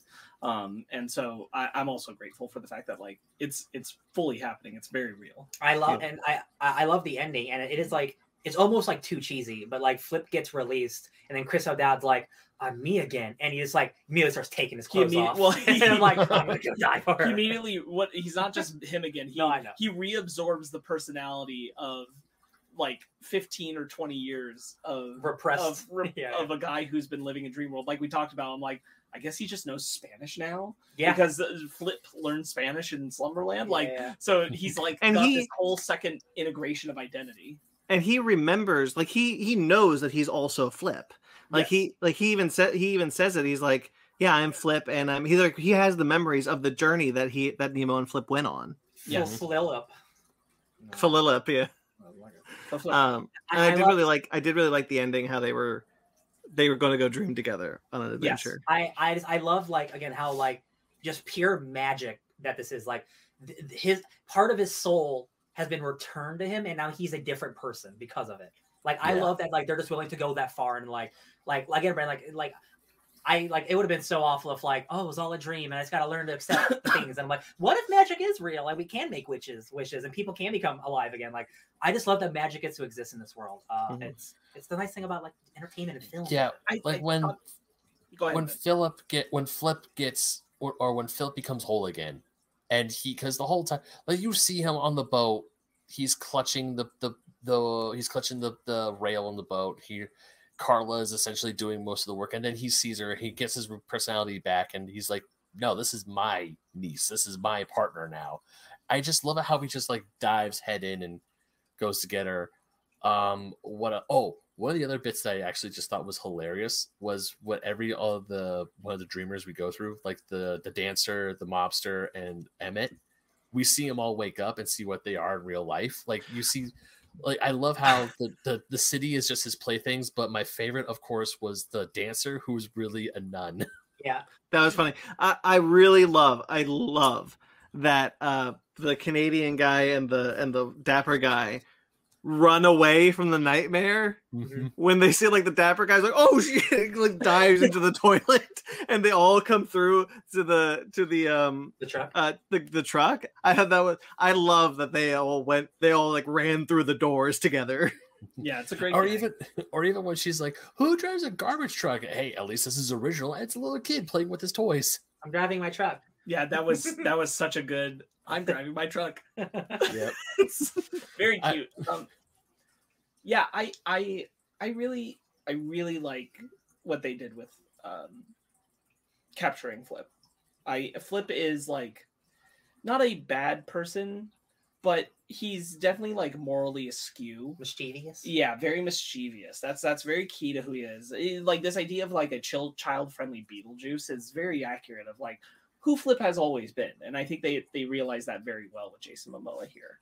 Um, I, I I just really enjoy that, but I think Chris O'Dowd is doing a great job too because he's turning in this performance where like he's he's writing this line of like he's being funny in a way where he knows that like how to land the perfect and actually this story is about a doorknob. Yeah, yeah, and, and kind of joke and he's like oh we were just at the most interesting part. He's a lot like um a person who's uh been grayed out in Halloweentown 2 uh, the, the Disney Channel film, Oh. uh, where they completely like the, the monsters lose their personality. They turn into these gray human beings. Yeah, where yeah, like, do the do these socks match? And like just focus on that kind of stuff. And I think they do a good job of that. Like, but like this idea that he's not he's not empty, right? He's just he he can feel things. He just can't feel things fully. He's not because empty. feeling he's something hollow. he's feeling something for her, but he can't really engage with it. Can't He's not all it. there. Yeah, and I th- I thought that was just so. he says that he says that throughout the movie of how he doesn't do feelings you know he doesn't talk about feelings and he thinks they're it's overrated like why should we talk about feelings and and the thing that kills me is like they're both going through the same thing they they both lost this person and one of them can't connect with those emotions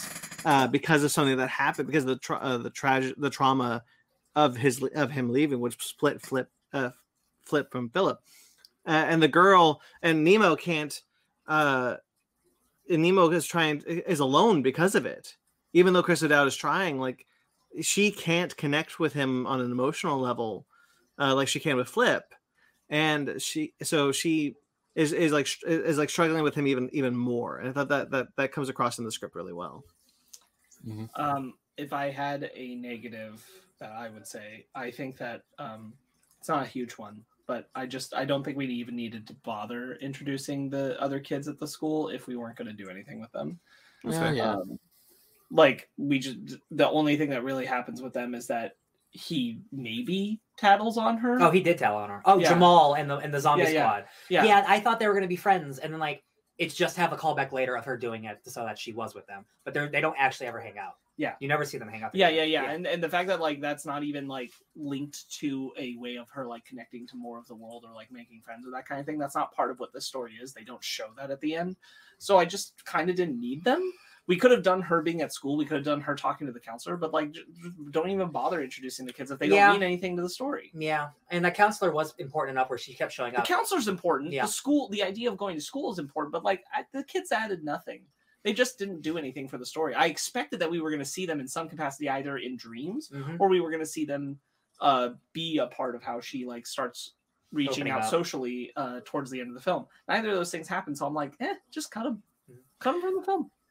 I really like the idea that the school has an app. Look, I come from a low from a low tech school, uh, from what back in my back in my day. Um, but uh, to see like she could just like, oh, I'm just checking my schedule. I'm I'm absent. It's like she just makes herself absent. I thought that was really funny. Yeah, Mhm. that would have been nice to have 20 years ago. Right. I know, right? What a dream. Uh, what? Oh yeah, I actually do like the school counselor, especially in the end when Philip gets his memory back. He's like flirt, flirting with her hardcore, takes her watch, and she's like, "N- "No, I need that watch back." And she's like, "Call me." Oh god, that's that was pretty good. the the thing is like when I was watching this movie, um, I I I was I was I had recollected myself after the after the turn, and um, I was fine. And then and then Nemo runs away to go home, which you know that's do you know what's gonna happen.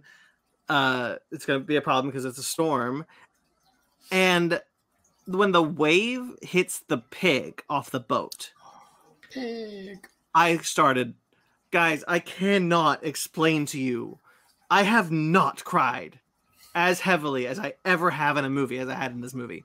I, it is, I, I truly believe I have not been openly sobbing to this extent. As soon as that pig gets flown off that boat, I was heartbroken. I, I just kept yelling, "Save the pig! Save Nemo!" Save what? I was I was yelling at the screen, sobbing. Look, I'm not gonna compete. I wasn't there, but I do know how much you cried at Coco. So That's I fair. remember that. That's fair. I'm in a different emotional state than I was. That's this true. is probably Yep, not the best movie. This is probably not the best movie for me to watch right now. Or it was a great movie for you to watch. Or it was a great movie. You know, Uh? Uh, I, I I just remember Coco was a was a devastator. Mhm. Um, Coco, yeah. Yeah, uh, I was so happy with Pig. Pig was such a nice appearance. Um, I'm so glad that Pig didn't talk. oh my god, yes. Uh, would Yeah. have ruined the movie. I He's don't so need- cute. I don't need every Pixar side character to talk. That is He's- the Side. He's just the cutest thing. Every That is- time he every time he spit something up, I was excited. I was like, "Yay, pig!" Mm-hmm. The cutest stuffed pig I've ever seen in my entire life. I'll buy I'll buy that merchandise. Oh, and I love and I love the end. I love the end when they when she goes to bed and then you just see the, the pig's ear flip. Oh, so good, man! This movie's good. People are mean. Yeah. Um one of the one of the reviews that I read were like it, it's the, the editing is so choppy and the CGI is so poor that it was incomprehensible at times. Word for word, that's what it said. And I'm Huh. like, I just don't know what movie y'all watched. I just I just don't I just I just don't see I comprehended all of it, frankly. It's Yeah. uh, the the critic response is now that I've seen it is baffling. and like I critic responses, audience responses, like whatever, like that audience response is really high, and I'm like, yeah, because this is an, this is a good movie. I don't know This is a good y'all- movie. This is a good movie. I don't know what y'all about. it's an emotionally engaging story. It's a wonderful, wonderful childhood narrative. Yeah. Um, the the reveal is Powerful. powerful and pitch perfect, Yeah. and like it, it works so well in the film. And you have all the it, it, it's it's what every good reveal needs to be, which is you have all the pieces that you could suspect or figure it out beforehand. Um, but when it hits, it hits, uh, and I think that's so so wonderful. I'd have to Um, think about the rest of this year, but this is definitely like in terms of reveals, like top one or two. I don't, I'd have to think about what other big things happen, but like in terms of like, oh my god, like I was sobbing. Yeah, Dang, 88 right now it's 37% and audience score is 88%. Yeah. yeah. that's, it, that's crazy. it recontextualized the entire movie and that was that was awesome like that you you like you said the movie felt like it was going to be one type of story and then all of a sudden it was a whole different ball game of a story Yeah. um It's, like- it's almost like a gut punch. Like you don't expect it. and that's one of the so things is like this is to me this is truly like because i was very nervous because i like like ben i really really love that that animated film. It's one i've loved from my childhood. And um, for me it was very much looking at this and being like jason momoa seems like he can be flipped but i don't know much like what else is going to really capture what i liked about that in this film. Mhm. and it turns out honestly not that much. However the spirit of it is there and it's truly adapting it in its own way into a narrative i found frankly more compelling. Um and uh, that's no knock on the source material but like there's something so you know like they found the art of a narrative in this story that didn't already exist and i really really like it they took all the tools and pieces that they had from the source material and told something wholly new that is deeply deeply resonant Hundred percent. I really, I think Jason. We've talked about it before, but I do think Jason Momoa is great. The way he portrays Flip is really fun. He's constantly moving. He's constantly touching his belly. Um, he's constantly his having. belly button lint. it's a uh, very it's a very physical performance Yeah, it's something that I haven't quite seen. It's something I haven't quite seen from him, frankly. Um, being this physical and and and honestly being this good. Like he's really good in this movie. Um, and I I really I, one of the sequences that I really like is when they're drying themselves off after uh being being under the water. Um. And they start doing like a dance, like you know, they're bonding over this dance, and the pig is doing it too, but over the backpack. I was like, "Oh, pig!" Oh, there, there's there's two instances where they're like, cool, cool, cool, cool, cool, cool, cool, cool, cool. What do they say? Or it's like, um, stay, uh, uh, stay cool, stay cool, stay cool. yeah yeah yeah And then they Hey, run. you like to party oh yeah i like to party Oh, yeah. i like to party so hard Yeah, stay nonchalant in just like a giant empty city. I love the party. The 11 year old. Yeah, the the comedy's really good. This- such a good comedy. Sorry, sorry. While you guys were talking, I was like trying to. I was going through some of the the critics' reviews, and I'm just like, what the hell are these people smoking? Not what we were smoking. yeah No, obviously not. uh, I I saw this movie totally sober, and it was very effective to me. True. I think high probably would have been even more so, but um, yeah, totally sober. Yep. and I thought it was great. Um, I think that uh, the rev- like the first appearance of Flip is very good. The the like hiding in the closet and like I'm just one of those things that happens in dreams. Don't worry about Yeah. it. Um, yeah, wow, like, that didn't work. he's like, he's like, what? Don't do, I'm washing dishes. Oh, that didn't work. and then um, the double knock moment when she pulls that back on him. And the way he like again i'm highlighting how good jason momoa is that he he does the full-blown what was that did you do that um he's he's he, I, I keep likening it to Beetlejuice, but it's it's how fully formed his performance feels in, in crafting this character. That he he's developed an entire physical language with him. Um, he's willing to just completely go for it in the best ways. Uh, the ears are always moving around. Which God, the ears are, but they're so subtle. Yeah. Like they're not, they're not. Definitely, like a kind of remind me of Sweet Tooth. Yeah, yeah, um, yeah. with the with the ears. Uh, uh, there's one bit in the city where his toes finally move yeah, yeah. and do do a thing and draw your attention to it. Um, I think he's just he's he really everyone in this is great. Jason Momoa. It was just such a thrill to see him care so much about doing this well and um, having fun. And it's, it's just so important with this character to have fun. And I think he does a good job with with the the sincere moments too when when he is upset that she is in danger. I really appreciate when a movie can pay off a cliche happy ending in a way that doesn't make me roll my eyes. Um, and I, I, when she's just like, "Yeah, that's a very special pig you got. Maybe squeeze it," and I was just like, I was, I, I've never rooted for the cliche ending so much Mhm. to happen. Like I was, I was so invested. I was like, "Yeah, he, he did get another pearl. You do get to see your dad." yeah that was that it was done really sweetly and it was done in a way where like you know she can see her dad when she knows that it's it's time to say goodbye Yeah. uh and that's that's when she can see her dad and that kind of thing but I, highlighting what you said what they did so well about like doing cliche ending is that you know i saw coming from a mile away when she has the pearl based on her conversation with agent green that she says being brave means doing the right thing in spite of fear and what's the right thing the right thing is restoring her uncle Mhm. with the wish instead of wishing for her dad. That's the non-selfish thing to do. And when she does that, she'll have conquered the octopus nightmare. Mhm. And that happens visually. That happens. But I'm so grateful that when Agent Green showed up later, she didn't state that to her. Like she hadn't Mhm. That out. Like the, it doesn't tell you that's what happened. Yeah. Like it doesn't reiterate the point. You saw it. If you were paying attention, Agent Green told you, and it did it, and it happened, and you should have it. I'm so glad that it wasn't the kind of movie where it talked down to its audience, where it's like, and there you go, you did the thing. You know what the thing is? Oh, the thing is that you were brave by wishing for your uncle to be restored in the face of the fear you had. and here is your reward. Good job, reward. Yeah. None of that happened, and I was so happy because that honestly would have been a total buzzkill on the film. Yeah. All right, rate it. Yes. Sure. Man, now that I know this guy is directing the Bioshock movie for Netflix, I am hundred percent more confident.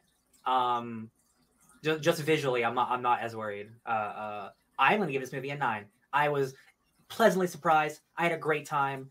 Um, it makes me want to check out the source material because like I really like what was given to me here. Um, yeah, I'm I'm so interested. Like I know Jason Momoa Very different. has has so many things coming out but like i'm really excited for for marlow barkley's career uh, i think she's exceptionally talented Yeah. uh can't wait to see more of her 9 out of 10 great netflix movie Sparks. Yeah, I would I would agree. I'd also give it a nine. I think that it's uh I think it's really, really good. I think that um it's charming, it's sweet, it's emotional, um, it's very funny.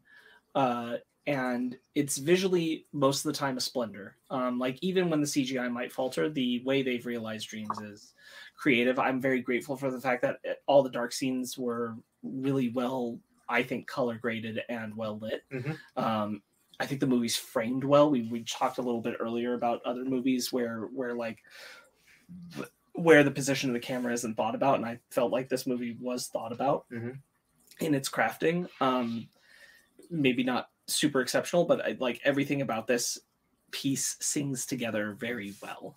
Um, yeah, I'm just overall very very pleased with it. So I think it truly deserves a nine. Oh, and uh, I mentioned a while ago, many weeks ago, that I had the opportunity to talk with the Foley artist who I knew, even though they couldn't say it in the room, was for this movie because I saw on the spreadsheet that they were sharing for one of the scenes uh, that it said uh, uh, stuffed pig Mhm. sound. And I was Oh. like, I'd seen the pig in the trailer, and they talked about for this film trying to come up with the sound effect for the butterflies and everything. Mhm. Um, oh right, because right, right. butterflies don't really make sound, and so I knew that was Slumberland, and so they shared a few details about trying to craft that butterfly sound, and I think they did a good job. Yeah, beautiful Real quickly, apparently, um, uh, Marlow Barkley was one of the voices for the Mouse Guard film.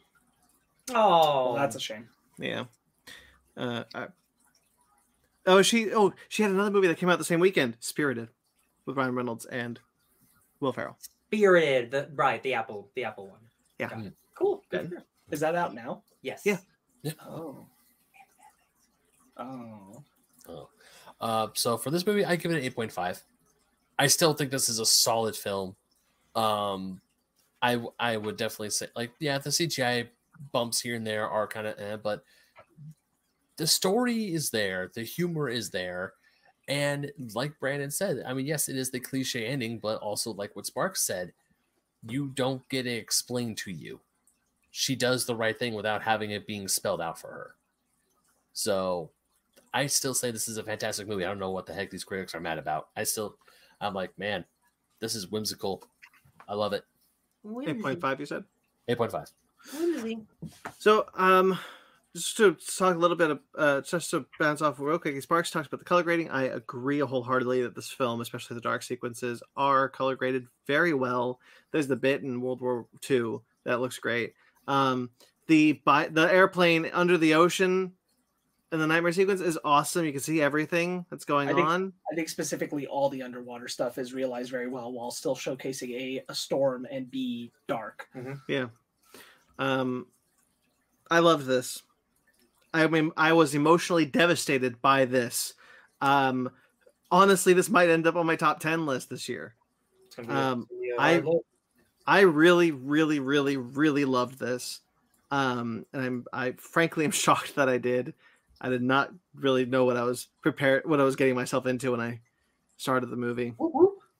It's a nine. Honestly, it could be a nine point five. I don't know. It sounds like it could be a 10 for you. I mean, I don't know. I got to think about it a bit. I'm confident with a nine or a nine point five, but who knows? Uh, all right, shall we do a book club?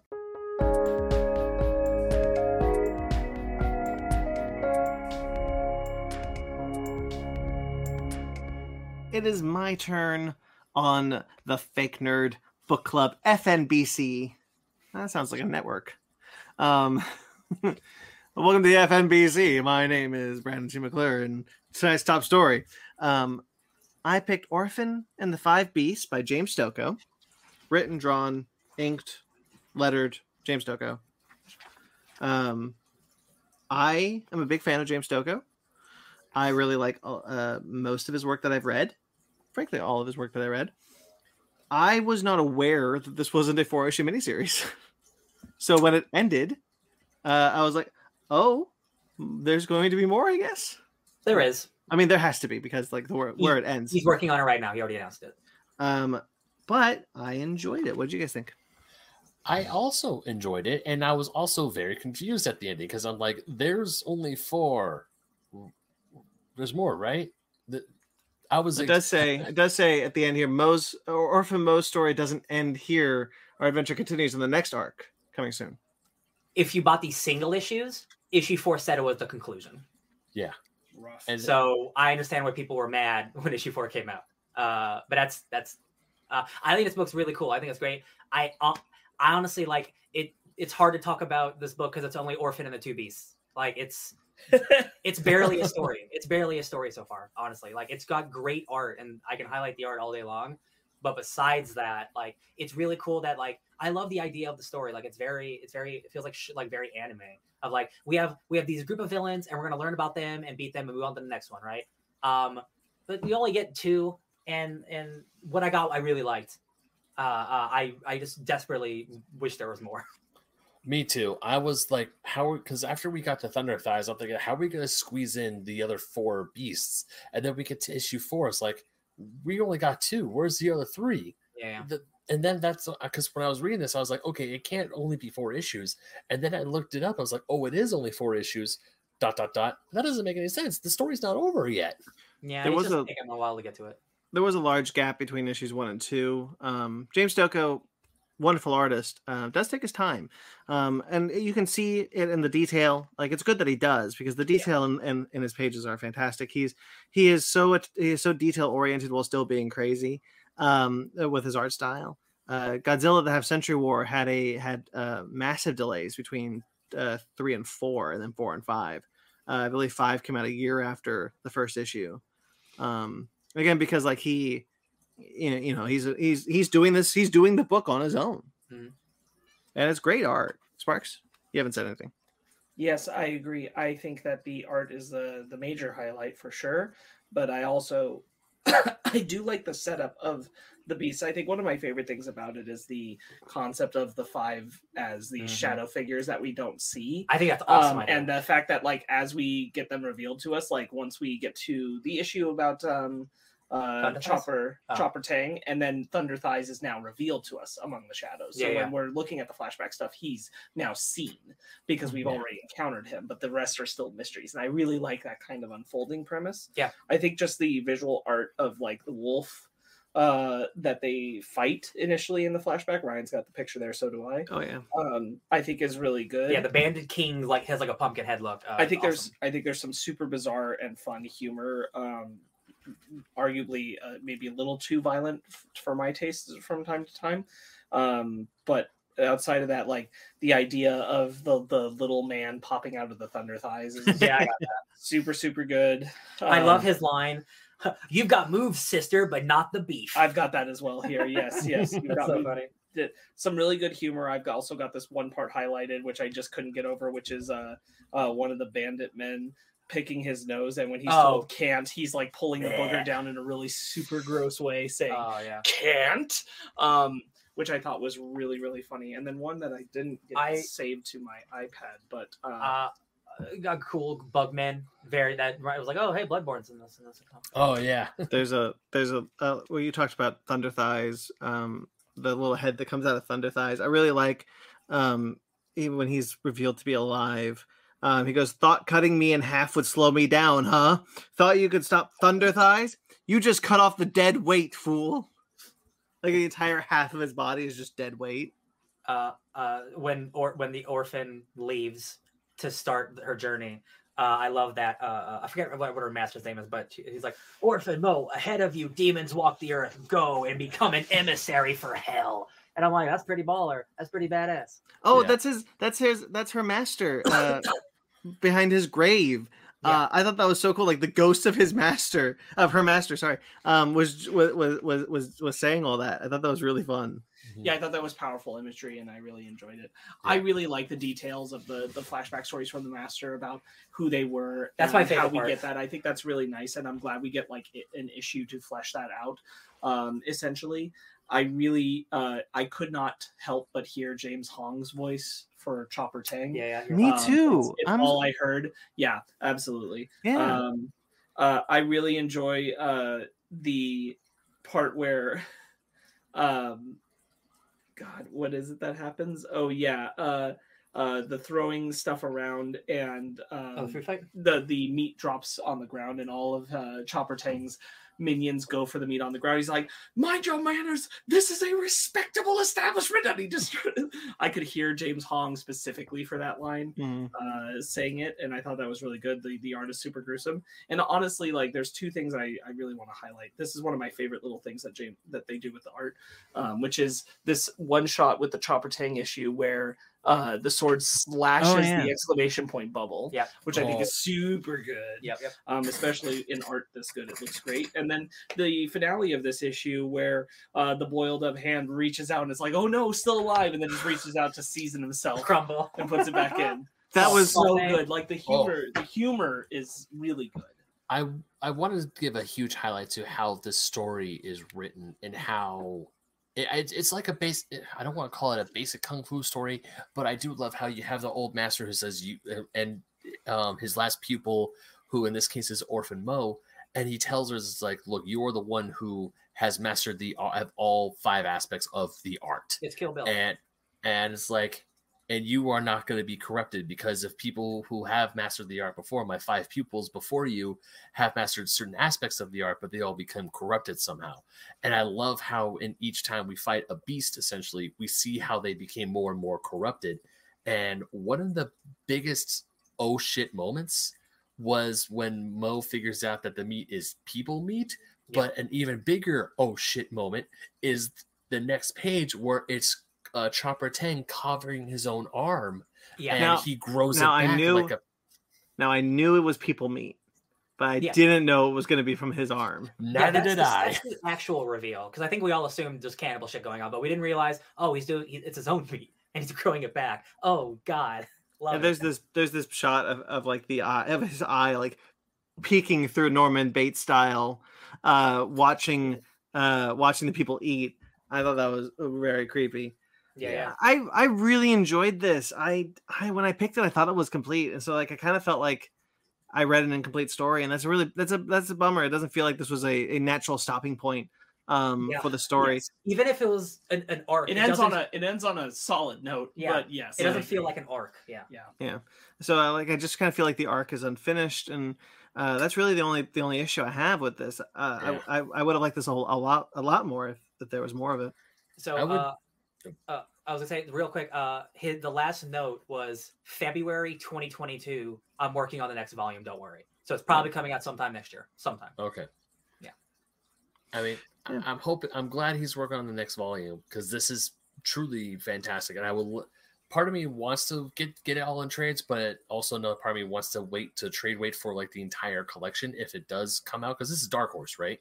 Yeah, Yeah, hopefully Dark Horse will put all these in one thing. So it's the entire story of Orphan and the Five Beasts. I'm hoping that the next one is Orphan the Five Beasts Volume 2. Hmm. So, because when I read this, I thought, oh, this arc is just Orphan the Five Beasts. And then we only fight the second one. I'm like, but where's the rest? So it's not going to be called Orphan and something, something, something else. I told I told Ryan that I suspect very much that we're going to have two issues uh, for the next each for the next two beasts, so two and two, and then three for the last. for the final beast. yeah, I can see that. Okay, I'm, I'm cool with that. Um, yeah. Uh, other than I don't really have any more to say about this, honestly. Oh no, it, I will say, Brandon, this is a fantastic pick because the story is really great. I love it. I Yeah. just like you. I felt like, where's the rest of it? I'm It's- like it's- Zuko. You know what? Who I felt like? I felt like Zuko in Avatar: Last Airbender, where he's like, "That can't be it. Where's the rest of it?" I, I, uh, I will it only reminds me of, say like Dune, rereading Dune, like the first the first half of Dune, and just stopping. Like, oh, there's more. I will only say that uh, I appreciate you saying that, Ben, but I've picked better. Um, any final thoughts on on on on Orphan and the Five Beasts? Yeah, I, I really, still really like I, it. I, I really overall like it. I think it's a good premise. I think that it, it goes wild places. I think like it could be it could easily have been a very generic story, but the decision to go with things like it's Chopper Tang cutting up himself and like pushing arms out of his own mouth and out of his own chest and all that kind of stuff. Super gross and super. Oh creepy. yeah, I love that stuff. or yeah. like the the little man Mm. part appearing out of Thunder Thigh's lower half is really good and takes it that extra notch up. And again, like the humor hitting and the art looking so good is a big selling point. So I really just want to see the rest of it. yeah. The only the only negative is is that I wish I had more to read. Yeah. All right, next week it is Sparks' turn. Yeah, I'm looking at it right now. So what we're gonna do, we are not doing the original Little Nemo comic. What we are going to do is Little Nemo by uh, Frank Pé. Uh, Pay was doing a tribute to the work of the original from 1905 Winsor McCay. So this is a later work adaptation interpretation of Little Nemo. Um, Okay. That I think will be more more palatable to us because I don't think necessarily we're all going to get a huge kick out of reading a 1905 comic. So we're going to read something a little more updated in its interpretation of Little Nemo. Um, this is also more of a fully fledged comic because Little Nemo started as a comic strip in a paper in the Herald. Um, so it, it ran, you know, very very small pieces that ultimately came together in in later time as a complete book work. This is a book. Gotcha. Cool. Okay. Very cool. Stay tuned for that as well as next week's topic, which will be Disney Animation's latest film, Strange Worlds. Strange Worlds. Oh, I'm excited. Um, cool. All right, guys. Thank you to everyone who does a uh, sorry like this video, subscribe to this channel. Uh, you can check out all sorts of shows on this channel uh, if you do so, and if you're not, but you know, please do.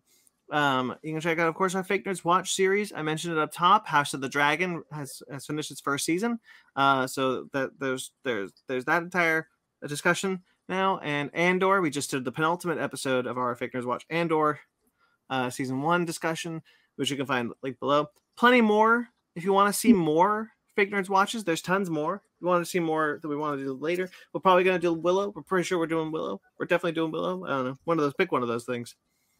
I won't, Um, I won't say for sure because of the holidays exactly what schedule we'll be on with Willow, but we will be doing Willow to some capacity. Yeah.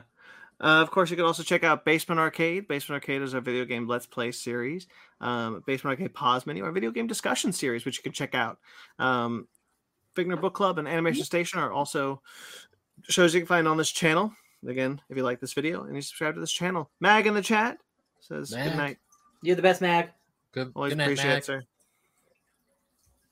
Uh, you can of course find uh, our Patreon and our TeePublic if you want to if you want to support us financially. We'd greatly appreciate it. Uh, if you did, you can find those links below or on our website at fakenerdpodcast.com. Um, thank you to everyone who listens. Thank you to everyone who watches the live show. Thank you to everyone who watches the rewind. We appreciate all of your support. Um, thank you to Jeremy Vellucci, who did all the music you heard here tonight, as well as all the music for our other shows. You can find him on on Instagram at Jeremy Vellucci keyboard. Sorry, at Jeremy Vellucci underscore Wreck of Time. His new album is out now. You can check that out from Sand Part Two, Wreck of Time. Uh, of course, you could also check out his podcast, Suburban Proctologist, on iTunes or Suburban Proctologist Official on Facebook or Subproc Podcast on Instagram. Thank you to Mike Matola. Mike Matola is a very good friend of ours. We love collaborating with him. Um, he does some of our logos and uh, other things that you can check out on this channel. You can find him on Instagram and TikTok at Mike Matola. You can find us on Twitter, Instagram, and Facebook, all at Fake Nerd Podcast, fakenerdguys at gmail.com. I'm a BT McClure on Instagram and Twitter. Uh, you can also find me writing for Screen Rant, KaijuRamamedia.com, and AtomicGeekdom.com. Ben? You can find me trying to be the very best that ever was, and if the frame rate actually works out the way I want to, at Ben Mackin 27 Instagram, Twitter, and TikTok. You can also find me writing for Old School Gamer Magazine, Fusion Gaming Magazine, GoNintendo.com, and playing Mary Frankenstein at D and Dark, which is the Dungeons and Dragons podcast I'm a part of. Sparks? Uh, you can find me. Uh, just catch me on the flip side in Slumberland at Sparks Mm. Witty on Instagram and Twitter. S P A R K Z Witty. Ryan? Oh man, I got nothing witty to say tonight, y'all. At DJ Tony Snark six one six. All right, guys. Uh, hey, there's not that many shows left, so thanks, guys. We, we love you guys. Uh, uh, not that many shows left in the year. Coming up soon. Um, subscribe to us on iTunes, Stitcher, Google Play, TuneIn, Spotify, iHeartRadio, Amazon Music and Podcasts, and Pandora. Rate and review wherever you get us. We greatly appreciate it. Like this video, subscribe to this channel. Until next time you see us, guys, stay fake nerds.